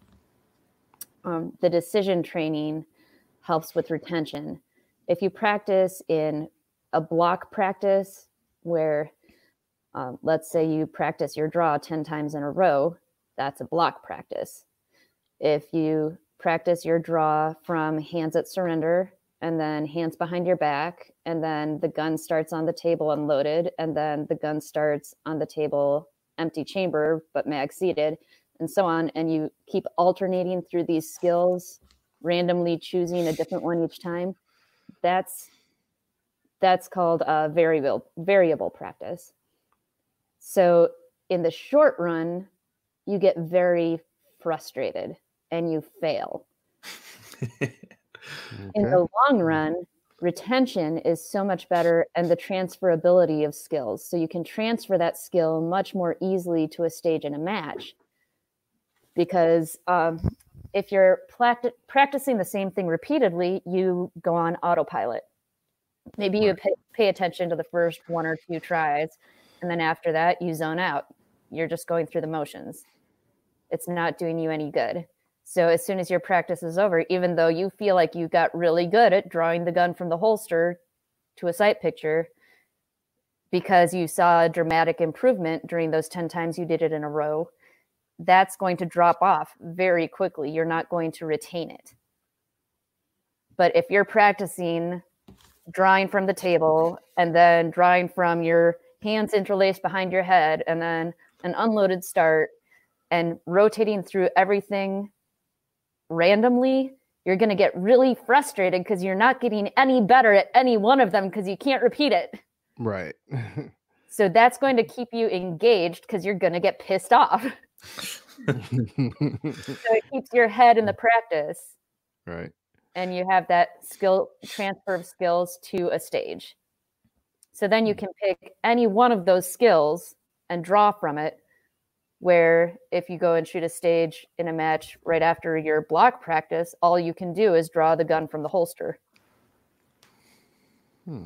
So that's something I've been, uh, per Kita's suggestion, I've been incorporating that into my live fire practice um, since the class.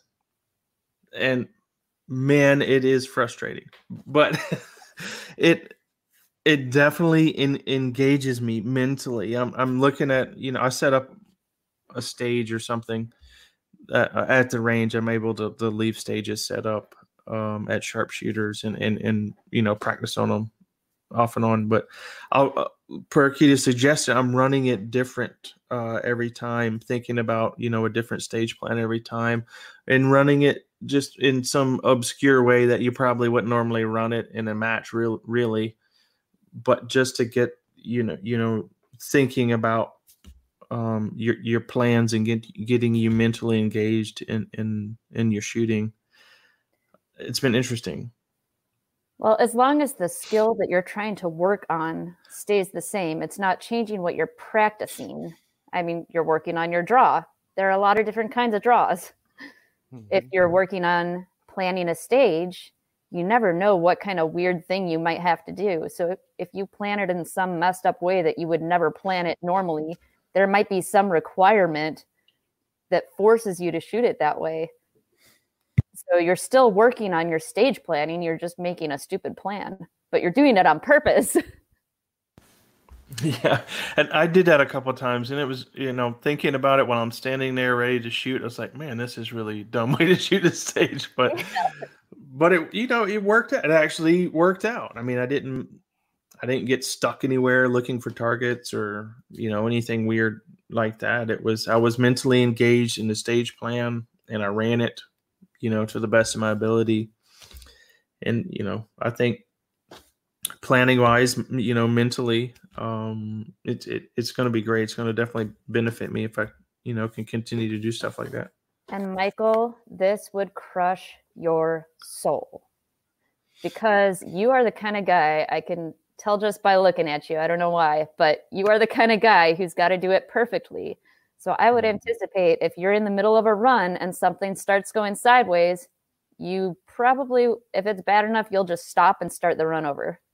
But remember, in a match, you can't do that. You've got to push yeah. through it. Yeah, and actually, I am. I am like that. And even if it was at a match and I messed up at a certain point in the match, I will literally slow down. Well, not so much give up, uh, but I will still do it. It just wouldn't be at the level I'm at. I would like just finish off the the stage and but once I finish it and I mess up, I'll talk about it for a little bit, but then I throw it over my shoulder and right. I really don't think about it again until I get into the vehicle to drive home. Well, the thing that would really compound your frustration with this style of practice is that then you can't do it again. Right. You have to wait until it comes back around in the rotation and then you get to do it again. But mm. what that does is it forces you to draw that information from your long term memory rather than doing it again one time right after the other. Then you're just drawing it from your short term memory. And then it goes in one year out the other. By the time you leave practice, you don't even remember. But right. if you had to wait that whole time for it to cycle back through before you could do it again and prove to yourself you can do it, you're going to remember that. Mm-hmm. Yeah, like I said, I'm um I'm interested in in doing the class and picking up all this stuff. And of course, you know, every time I'm shooting, you know, Dave uh, he'll sit there and he'll critique me and tell me what he thinks and everything. And since he took your class, of course, we haven't even shot together since then. But I'm just curious to actually shoot a match with him so he can actually say, Hey, I picked this up. Think about this, or however, you know, he comes across with his message. But I'm very interested in actually, like I said, bringing you to Columbia, South Carolina, and getting a class and then sponging everything from you. Yeah, and these things we're talking about now are more what the advanced class is about. Okay. The advanced class is frustrating. right. I want to know more about it. Tell me yes. tell me more about it. It's yeah, not cool. as physically demanding, but it's very frustrating. So it, more mental. Yes, it's a lot more mental. We talk about how to set up your training plan, rotating through the skills using um, randomization, the spacing and interleaving, you know, this scientific process that's proven to cut the time in half that it takes you to learn a skill. So we talk about that and how to set up your training plan. And at the end, I have them go through what they think they should do for the next week for their training plan. And then I give them my feedback to make sure they're on the right track. The first thing I mm-hmm. do is set up a stage that's a blind stage. So I set it up by myself. Everybody else is off getting their gear ready or whatever while I'm setting up the stage. Then I set up a drill for them to run each other on in one bay and have one shooter at a time come over to the stage. And they're mm-hmm. not allowed to talk about it. They get 30 seconds to look at the stage. They get a stage description. Once the stage description description is done, they can turn around. They get 30 seconds to walk the stage. That's it. Then they have to turn back around and go to the back of the bay facing the other direction and visualize. You get a round count? they get a round count. Okay. They can take as long as they want to visualize. And meantime, the other guys are working on how to cal- calculate hit factor. Hmm. I got it. I think I could do it. You give me as long as I need to visualize the stage. I, I could do it. Round count, 30 seconds. I can do it. You get 30 seconds to look at it, and it's not an easy stage. It's a long field course, usually about 32 rounds or so. So it's a lot of targets to remember. That is a lot. Yeah. I would like to do it. It's very challenging. It sounds very challenging and very interesting. So then the next thing I have everybody do is mess with each other. So Mike likes that. I will go when I was in South Africa, I was training all the they're all the national champions now, but they all took my class. It was like the class of champions or something. Hmm. So I'd go and whisper in one guy's ear, "Hey, go shove that piece of paper in his mag well so when he goes to seat his mag on the draw, it won't stick." Oh, a dirty trick Yeah, there. that, that's that's mean right there. or I'll uh, have one guy steal another guy's magazine, flip around the other way, and shove it back in there, and then put the ones on top the right way. So they'll be shooting, and then one of them won't go. Hmm. So I've actually seen something like that happen at a match where people have have pasters or patches. The, South shove Af- South patches. Africa doesn't like pasters. Right? yeah, they don't like that one. patches. Target patches have been stuck in the magwell, you know, by accident. Somehow they managed their way in there. That's not on accident. I've seen it. I've had it done on purpose, or they drop your hammer, or pull back your hammer when you're walking around, and it's holstered. yeah, well, stuff happens. Yeah, I'm still focused on the the long course, where you got 30 seconds to look at it. Because the way I'm thinking about it, I'm thinking about it from a military standpoint. And when I say a military standpoint, is I'm, and this is how I'm absorbing this. I'm not worried about where the targets are. I just need to know where I need to be at to engage the targets. So this is where it carries over from the first class. In the first class, I give you the formula. In the second class, you have to apply the formula. Uh, okay. And I did that to these guys from day one to day two. I gave them the formula, and then day two, I tricked them to see if they would follow the formula. yeah. so- Everybody failed. Everybody failed. wow. So, But okay. me, I think I don't think I failed. I got the first part of it right anyway. yeah, yeah. All right. So, the advanced class. So, I'm still looking forward to just the intro class before going to the advanced class. But I do know you offer the services of if I'm have somebody recording me at a match, I can send you that video and you will break it down and give your input. So, how does that work on your end? So if you want to do this, you've got to have a video that involves movement. You don't want to just be standing and shooting like a classifier or something. That's mm-hmm. I'm not going to be able to help you much with that. So make sure it involves significant movement. Make sure it involves your whole body and your feet. Okay. Then you send, if you're a former student, you get four videos. If you haven't taken the class before, you only get three because it takes me longer to explain things since you haven't taken the class. So it's $50 for three videos. Former students get four. Upload those videos to Dropbox, share them to my email, 180firearmstraining at gmail.com. I will download them to my phone and I use the Shot Coach app to run them through the app. So I can actually slow down the video, pause the video, draw on it, draw angles, draw lines and arrows, and then I voice over it. So you don't have to read through anything. I'm just talking over the video. Then at the end, I will give you specific drills that can help you with the things that I see are a common problem. I also try to tell you what you're doing right because you might not know what things you should keep on doing. Right. And then also tell you what you can work on and prescribe drills to go with that. So Right. so I took this uh video review approach first before I took Kita's class in person, and it helped me out uh dr- dramatically. I think um she critiqued some of the videos that um that I sent her, and I had this um twinkle toe issue as she calls it um, that I apparently resolved between the time of the video review and our actual one-on-one class. She did not see my twinkle toe uh, appear in the class from what she told me.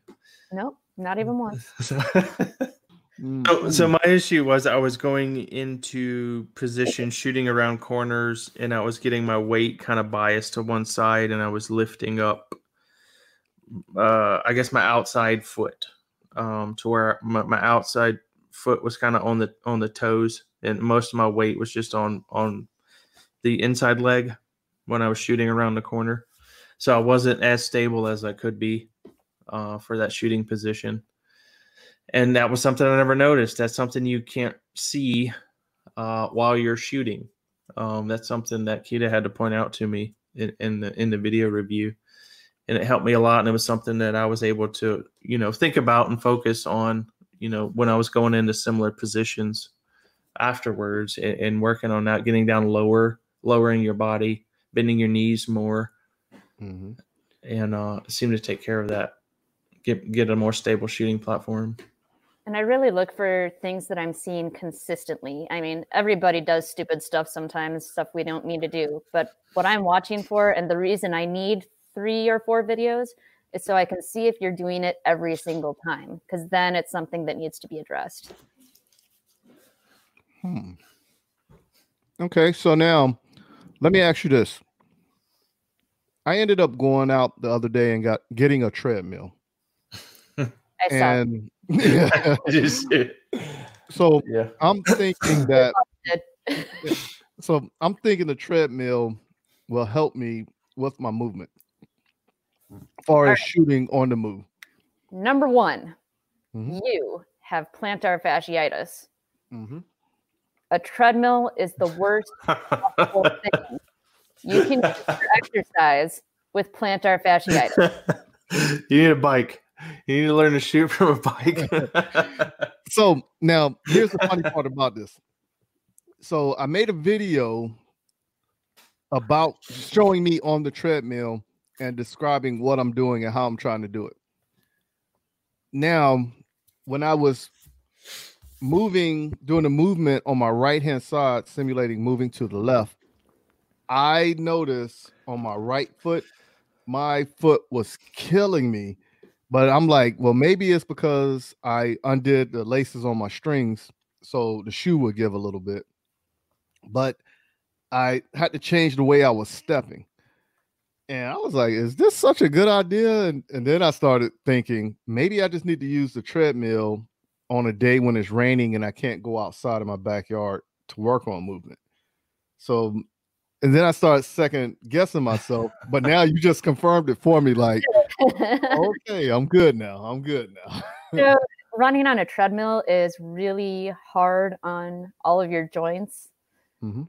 It's much better to run on like trail running on uneven terrain actually strengthens your mu- your uh, ankles.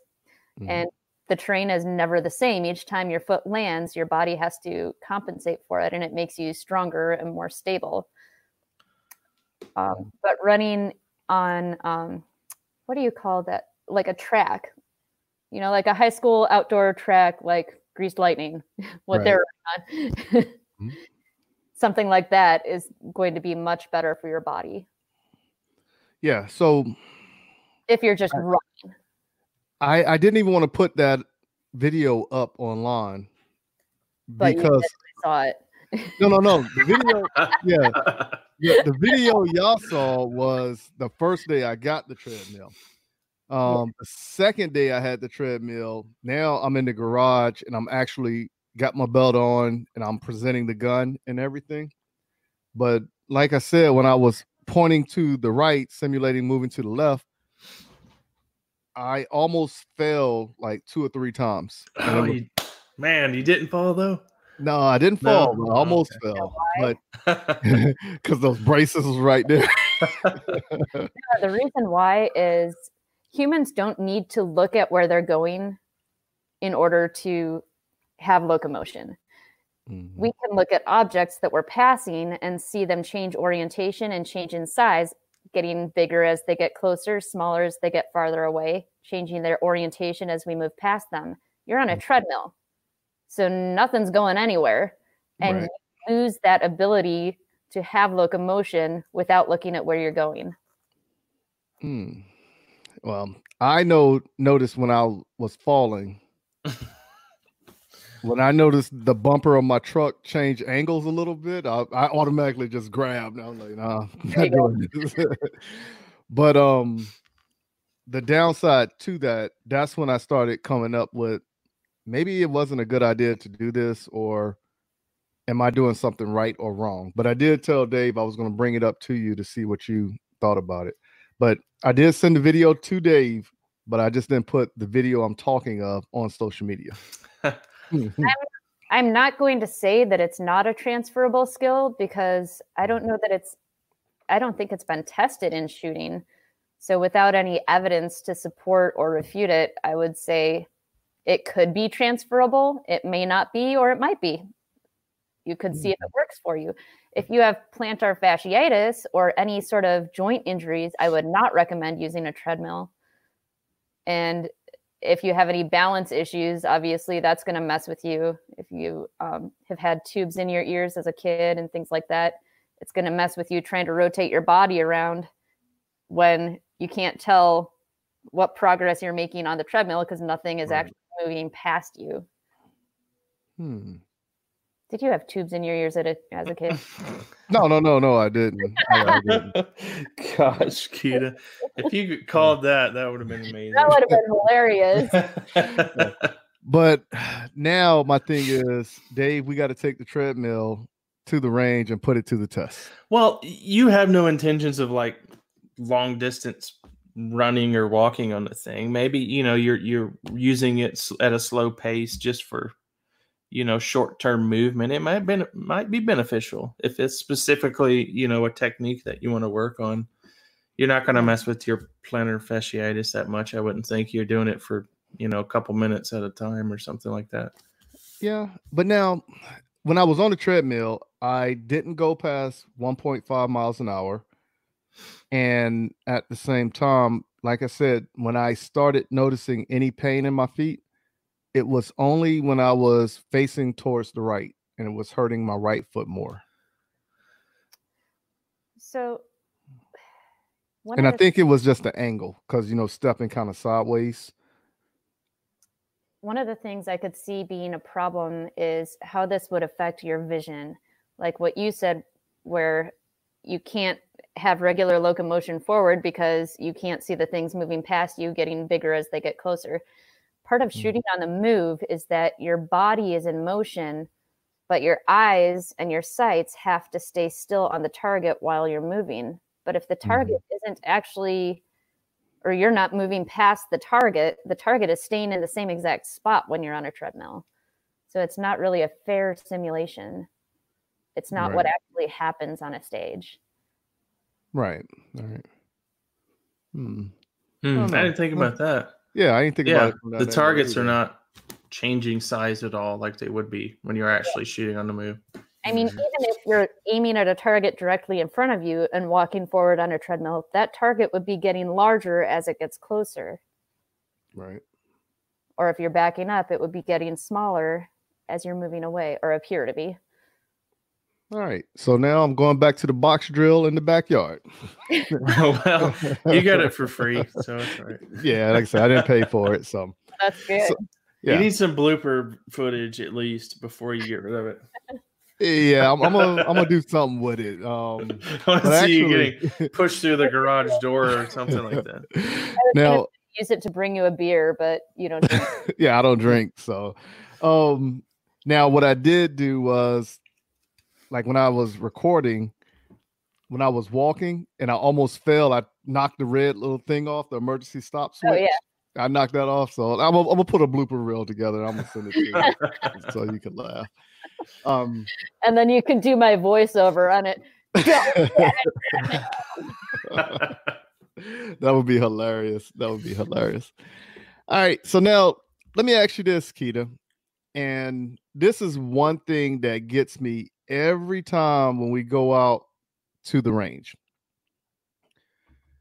Whenever we're doing movement, everybody always says, you got to get lower, you got to get lower. And for somebody like my buddy John, he's only like five five. So when he crouches down, it looks like he's getting down. But by me being six foot five, it feels like my knees are got the pressure of squatting, but people say you got to get lower, you got to get lower. And I think it's just my height that people are saying that. Now I could be wrong, but that's just what I believe, you know. So Well, some people try to get lower by leaning their shoulders forward, and mm. instead they need to get lower by s- sitting their butts down. right. So maybe you're leaning forward with your shoulders rather than, you know, dropping it like it's hot. Yeah, I don't want to drop it like it's hot, so that might be it. You never know until you try it. Yeah, yeah, I, I, I tend to stay away from that department. I'm cut from a different cloth. well, you might be getting low with your shoulders instead of your butt. yeah, I, I, I I never really looked at myself on video when it was, but then too, I never really thought about the concept of shoulders and sitting either. So now I got to go back and look at some old videos and figure it out. You can But- either make yourself shorter by leaning forward, or you can make yourself shorter by dropping down. Yeah. So I can actually say when I go to move, like if I'm shooting on the move, if I was to tell myself to squat down, I will feel pressure on my knees. And when I feel that pressure on my knees, that's my stopping point right there. If that makes sense to you. To roll from heel to toe. Yes. Do you feel a lot of pressure in your shins and your calves when you're getting to the point of being on the toe? Well, when I actually walk, I actually walk um balls on the balls of my feet. I don't roll my feet. Now, when you shoot on the move, do you roll your feet? Yes, yes. Hmm. I'd almost have to see video of you shooting on the move to see what it is that you're doing. But I would anticipate that you're moving in a way that your body is not designed to move because you walk on the balls of your feet. It's not how you move. You're trying to move like somebody else. Yeah, a totally different Move person. like you. Right. Hmm. You think that's what you're doing, Mike? I, I don't know. Honestly, I don't know. I'm I'm We- trying to figure it out right now. So We need to get on the range, get some footage. I'll record you.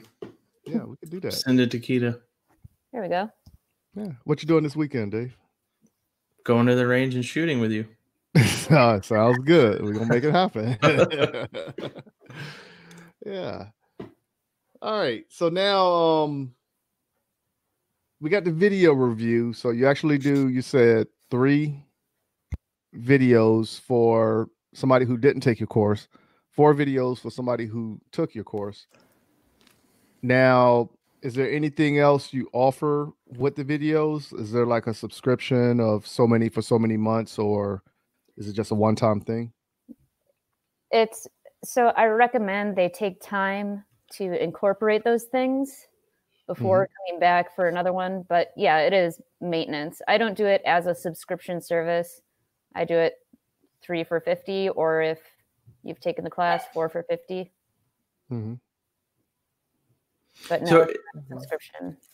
It, I I like the way that she has it formatted now because the techniques, at least for me, the new techniques take me a good period of time to im- implement them to where they are uh, becoming subconscious. You know, to where I don't have to think about them. So I'm working on these things for weeks uh, at a at a time. And uh, it wouldn't do me any good to, you know, send her a video every week or or something like that. Right. Exactly. And I'm not in this to rip anybody off. You know, I don't want you coming back to me for another video review until you are ready for another video review. So if somebody sends me a video review two weeks after they just had one, I'll say just keep practicing, hold off. I might look at it and see and then be confirmed in my belief that they weren't ready. Right. But it takes everyone a different amount of time to incorporate something. It depends how much ammo you have, how much practice time you have available, how much you dry fire. Some people it's going to be faster. Sometimes some people it's going to take longer. So having a subscription service, they would almost have to know going into this subscription service exactly how long it's going to take them to incorporate a new skill. Okay. I'm with. I, on. I have no idea. Yeah. so for me, it, would- it wouldn't it wouldn't work. I don't know. I have to I have to work hard at this stuff. I mean, Maybe- yeah, maybe I could make more money with a subscription service, but at the same time, that's one of those things where you come back when you're ready to come back. Right. Okay. And it's So different now, yeah. So now, what is your website where people can go to and see what you have to offer? 180firearmstraining.com. Okay. So now on this website, they should be able to be directed to your book, your training, and any type gear you sell. Yes. All right. So what is the gear that you actually lean more towards? So right now I've got simple things like a rain jacket, shirts, that I have some coffee mugs, pens, silly things like that. But I am working on other more range um, range oriented things. I'm working on uh oh, what are those cloths called that go around your neck? The bak baklavas or what are you calling this? No, not a No. balaclava that has the eyes cut out and the Oh, like what you rob a bank with. that pe- everybody's wearing them around here now. I, I No, don't yeah. know. it's something that goes around your neck. A neck gaiter. Mhm. Working on a neck gaiter. oh yeah. Nice. Uh, I want to get a different rain jacket. The one I have on there now is a pullover, and I want to also have an option for a zip rain jacket. Um, I'm working on getting some um, sort of rain covers made for the range buggies. yeah. A few different things, things in the works. Hmm, okay. So now, how can the people follow you on social media?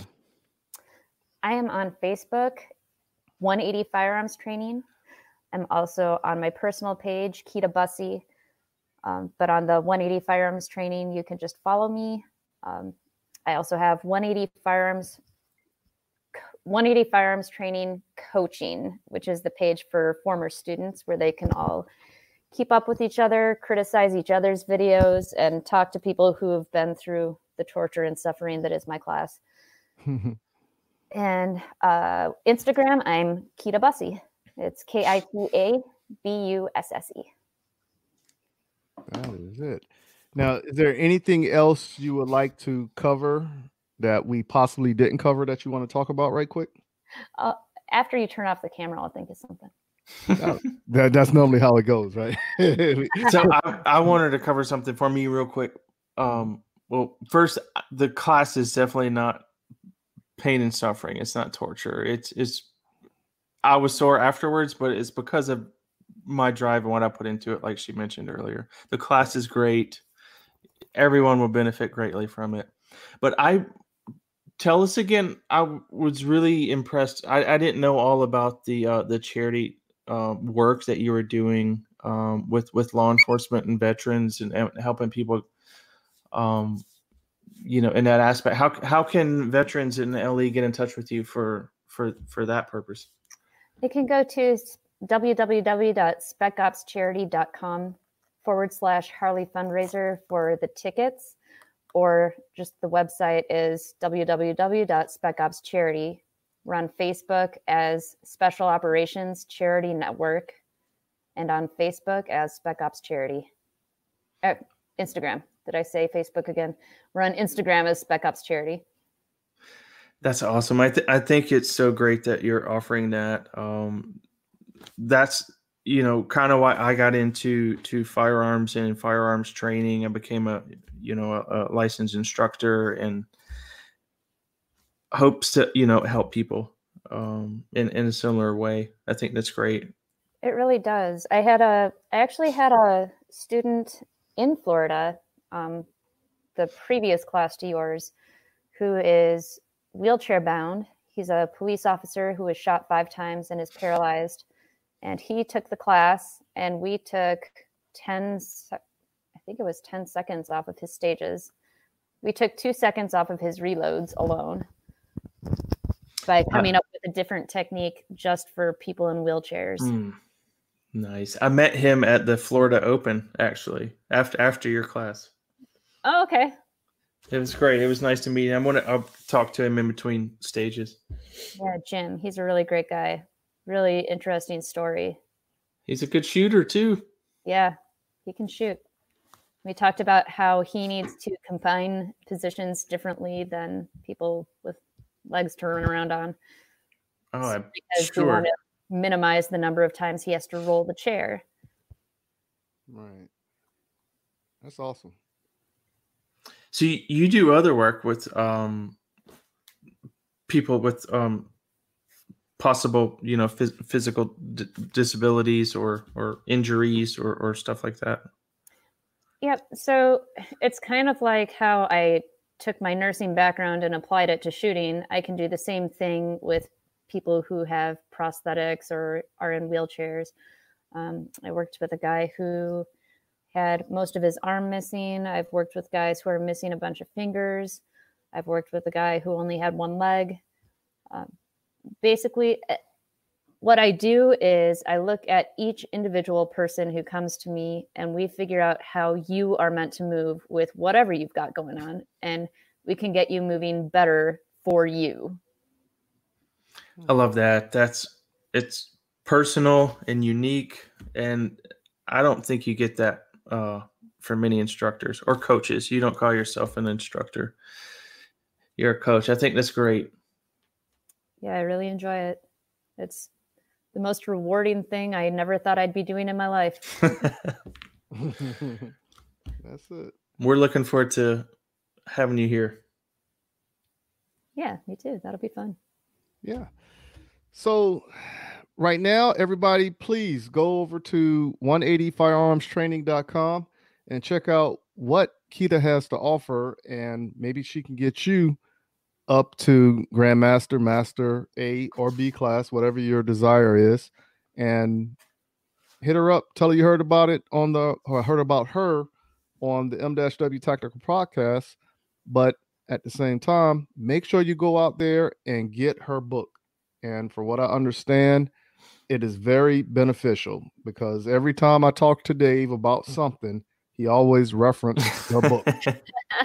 it's the book. yeah, that's all it is. So as soon as I say something, I literally sit back like this.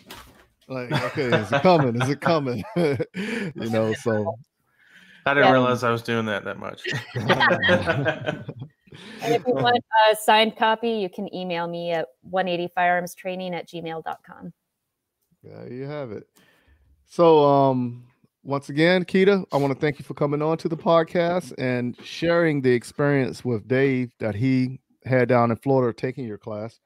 And like I said, sometime in the future, we want to bring you to Columbia, South Carolina, so everybody who is interested can have that same experience. That would be awesome. Yes. Kita, I enjoyed meeting you. Enjoyed the class very much. Thank you so much. Yeah, thank you. Yeah, that's it. So please, um, everybody stay in your seats and here are a few words from our sponsors.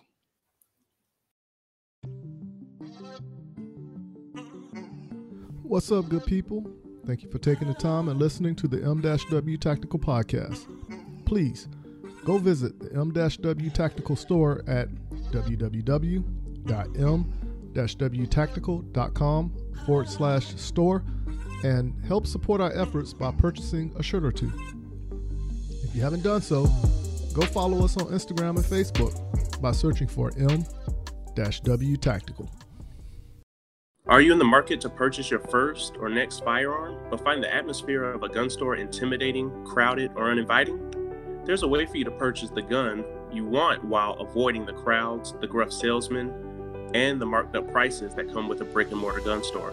The process is called a transfer, where the purchase is made at an online store and sent to a federally licensed middleman called an FFL, who processes the paperwork and background check for a firearm purchase. CAE Transfers is the FFL with the lowest transfer cost in the Midlands at only $20 or $15 with the presentation of a South Carolina concealed weapons permit and $10 for repeat customers. If you live in Columbia, South Carolina or its surrounding areas, choose CAE Transfers as your FFL during checkout and let me help you complete your online gun purchase. You can find and follow CAE Transfers online at Facebook, Twitter, and Instagram using at CAE Transfers. Thank you for your business, and I look forward to seeing you soon. JM4 Tactical has developed a state of the art polymer holster that will quickly become your go to holster. With high quality Hermann Oak leather, securely sewn to the interior of the molded outer Boltaron shell, your draw becomes silent and no more scratches up and down your firearm. When seconds count, you can rest assured that you will have the upper hand when you need it most. Whether you carry open or concealed, the Relic holster is available in four different models, fitting over hundreds of different style guns. The new reliable, easy, light, individual carry holster by JM4 Tactical. Order your Relic today at jm4tactical.com.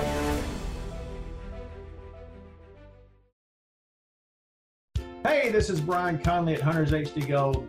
If you've never tried Hunters HD Gold, then I challenge you to find me at a match next year. Go to the website under scheduled events, find out where I'm going to be. Come meet me in person and demo a pair for yourself.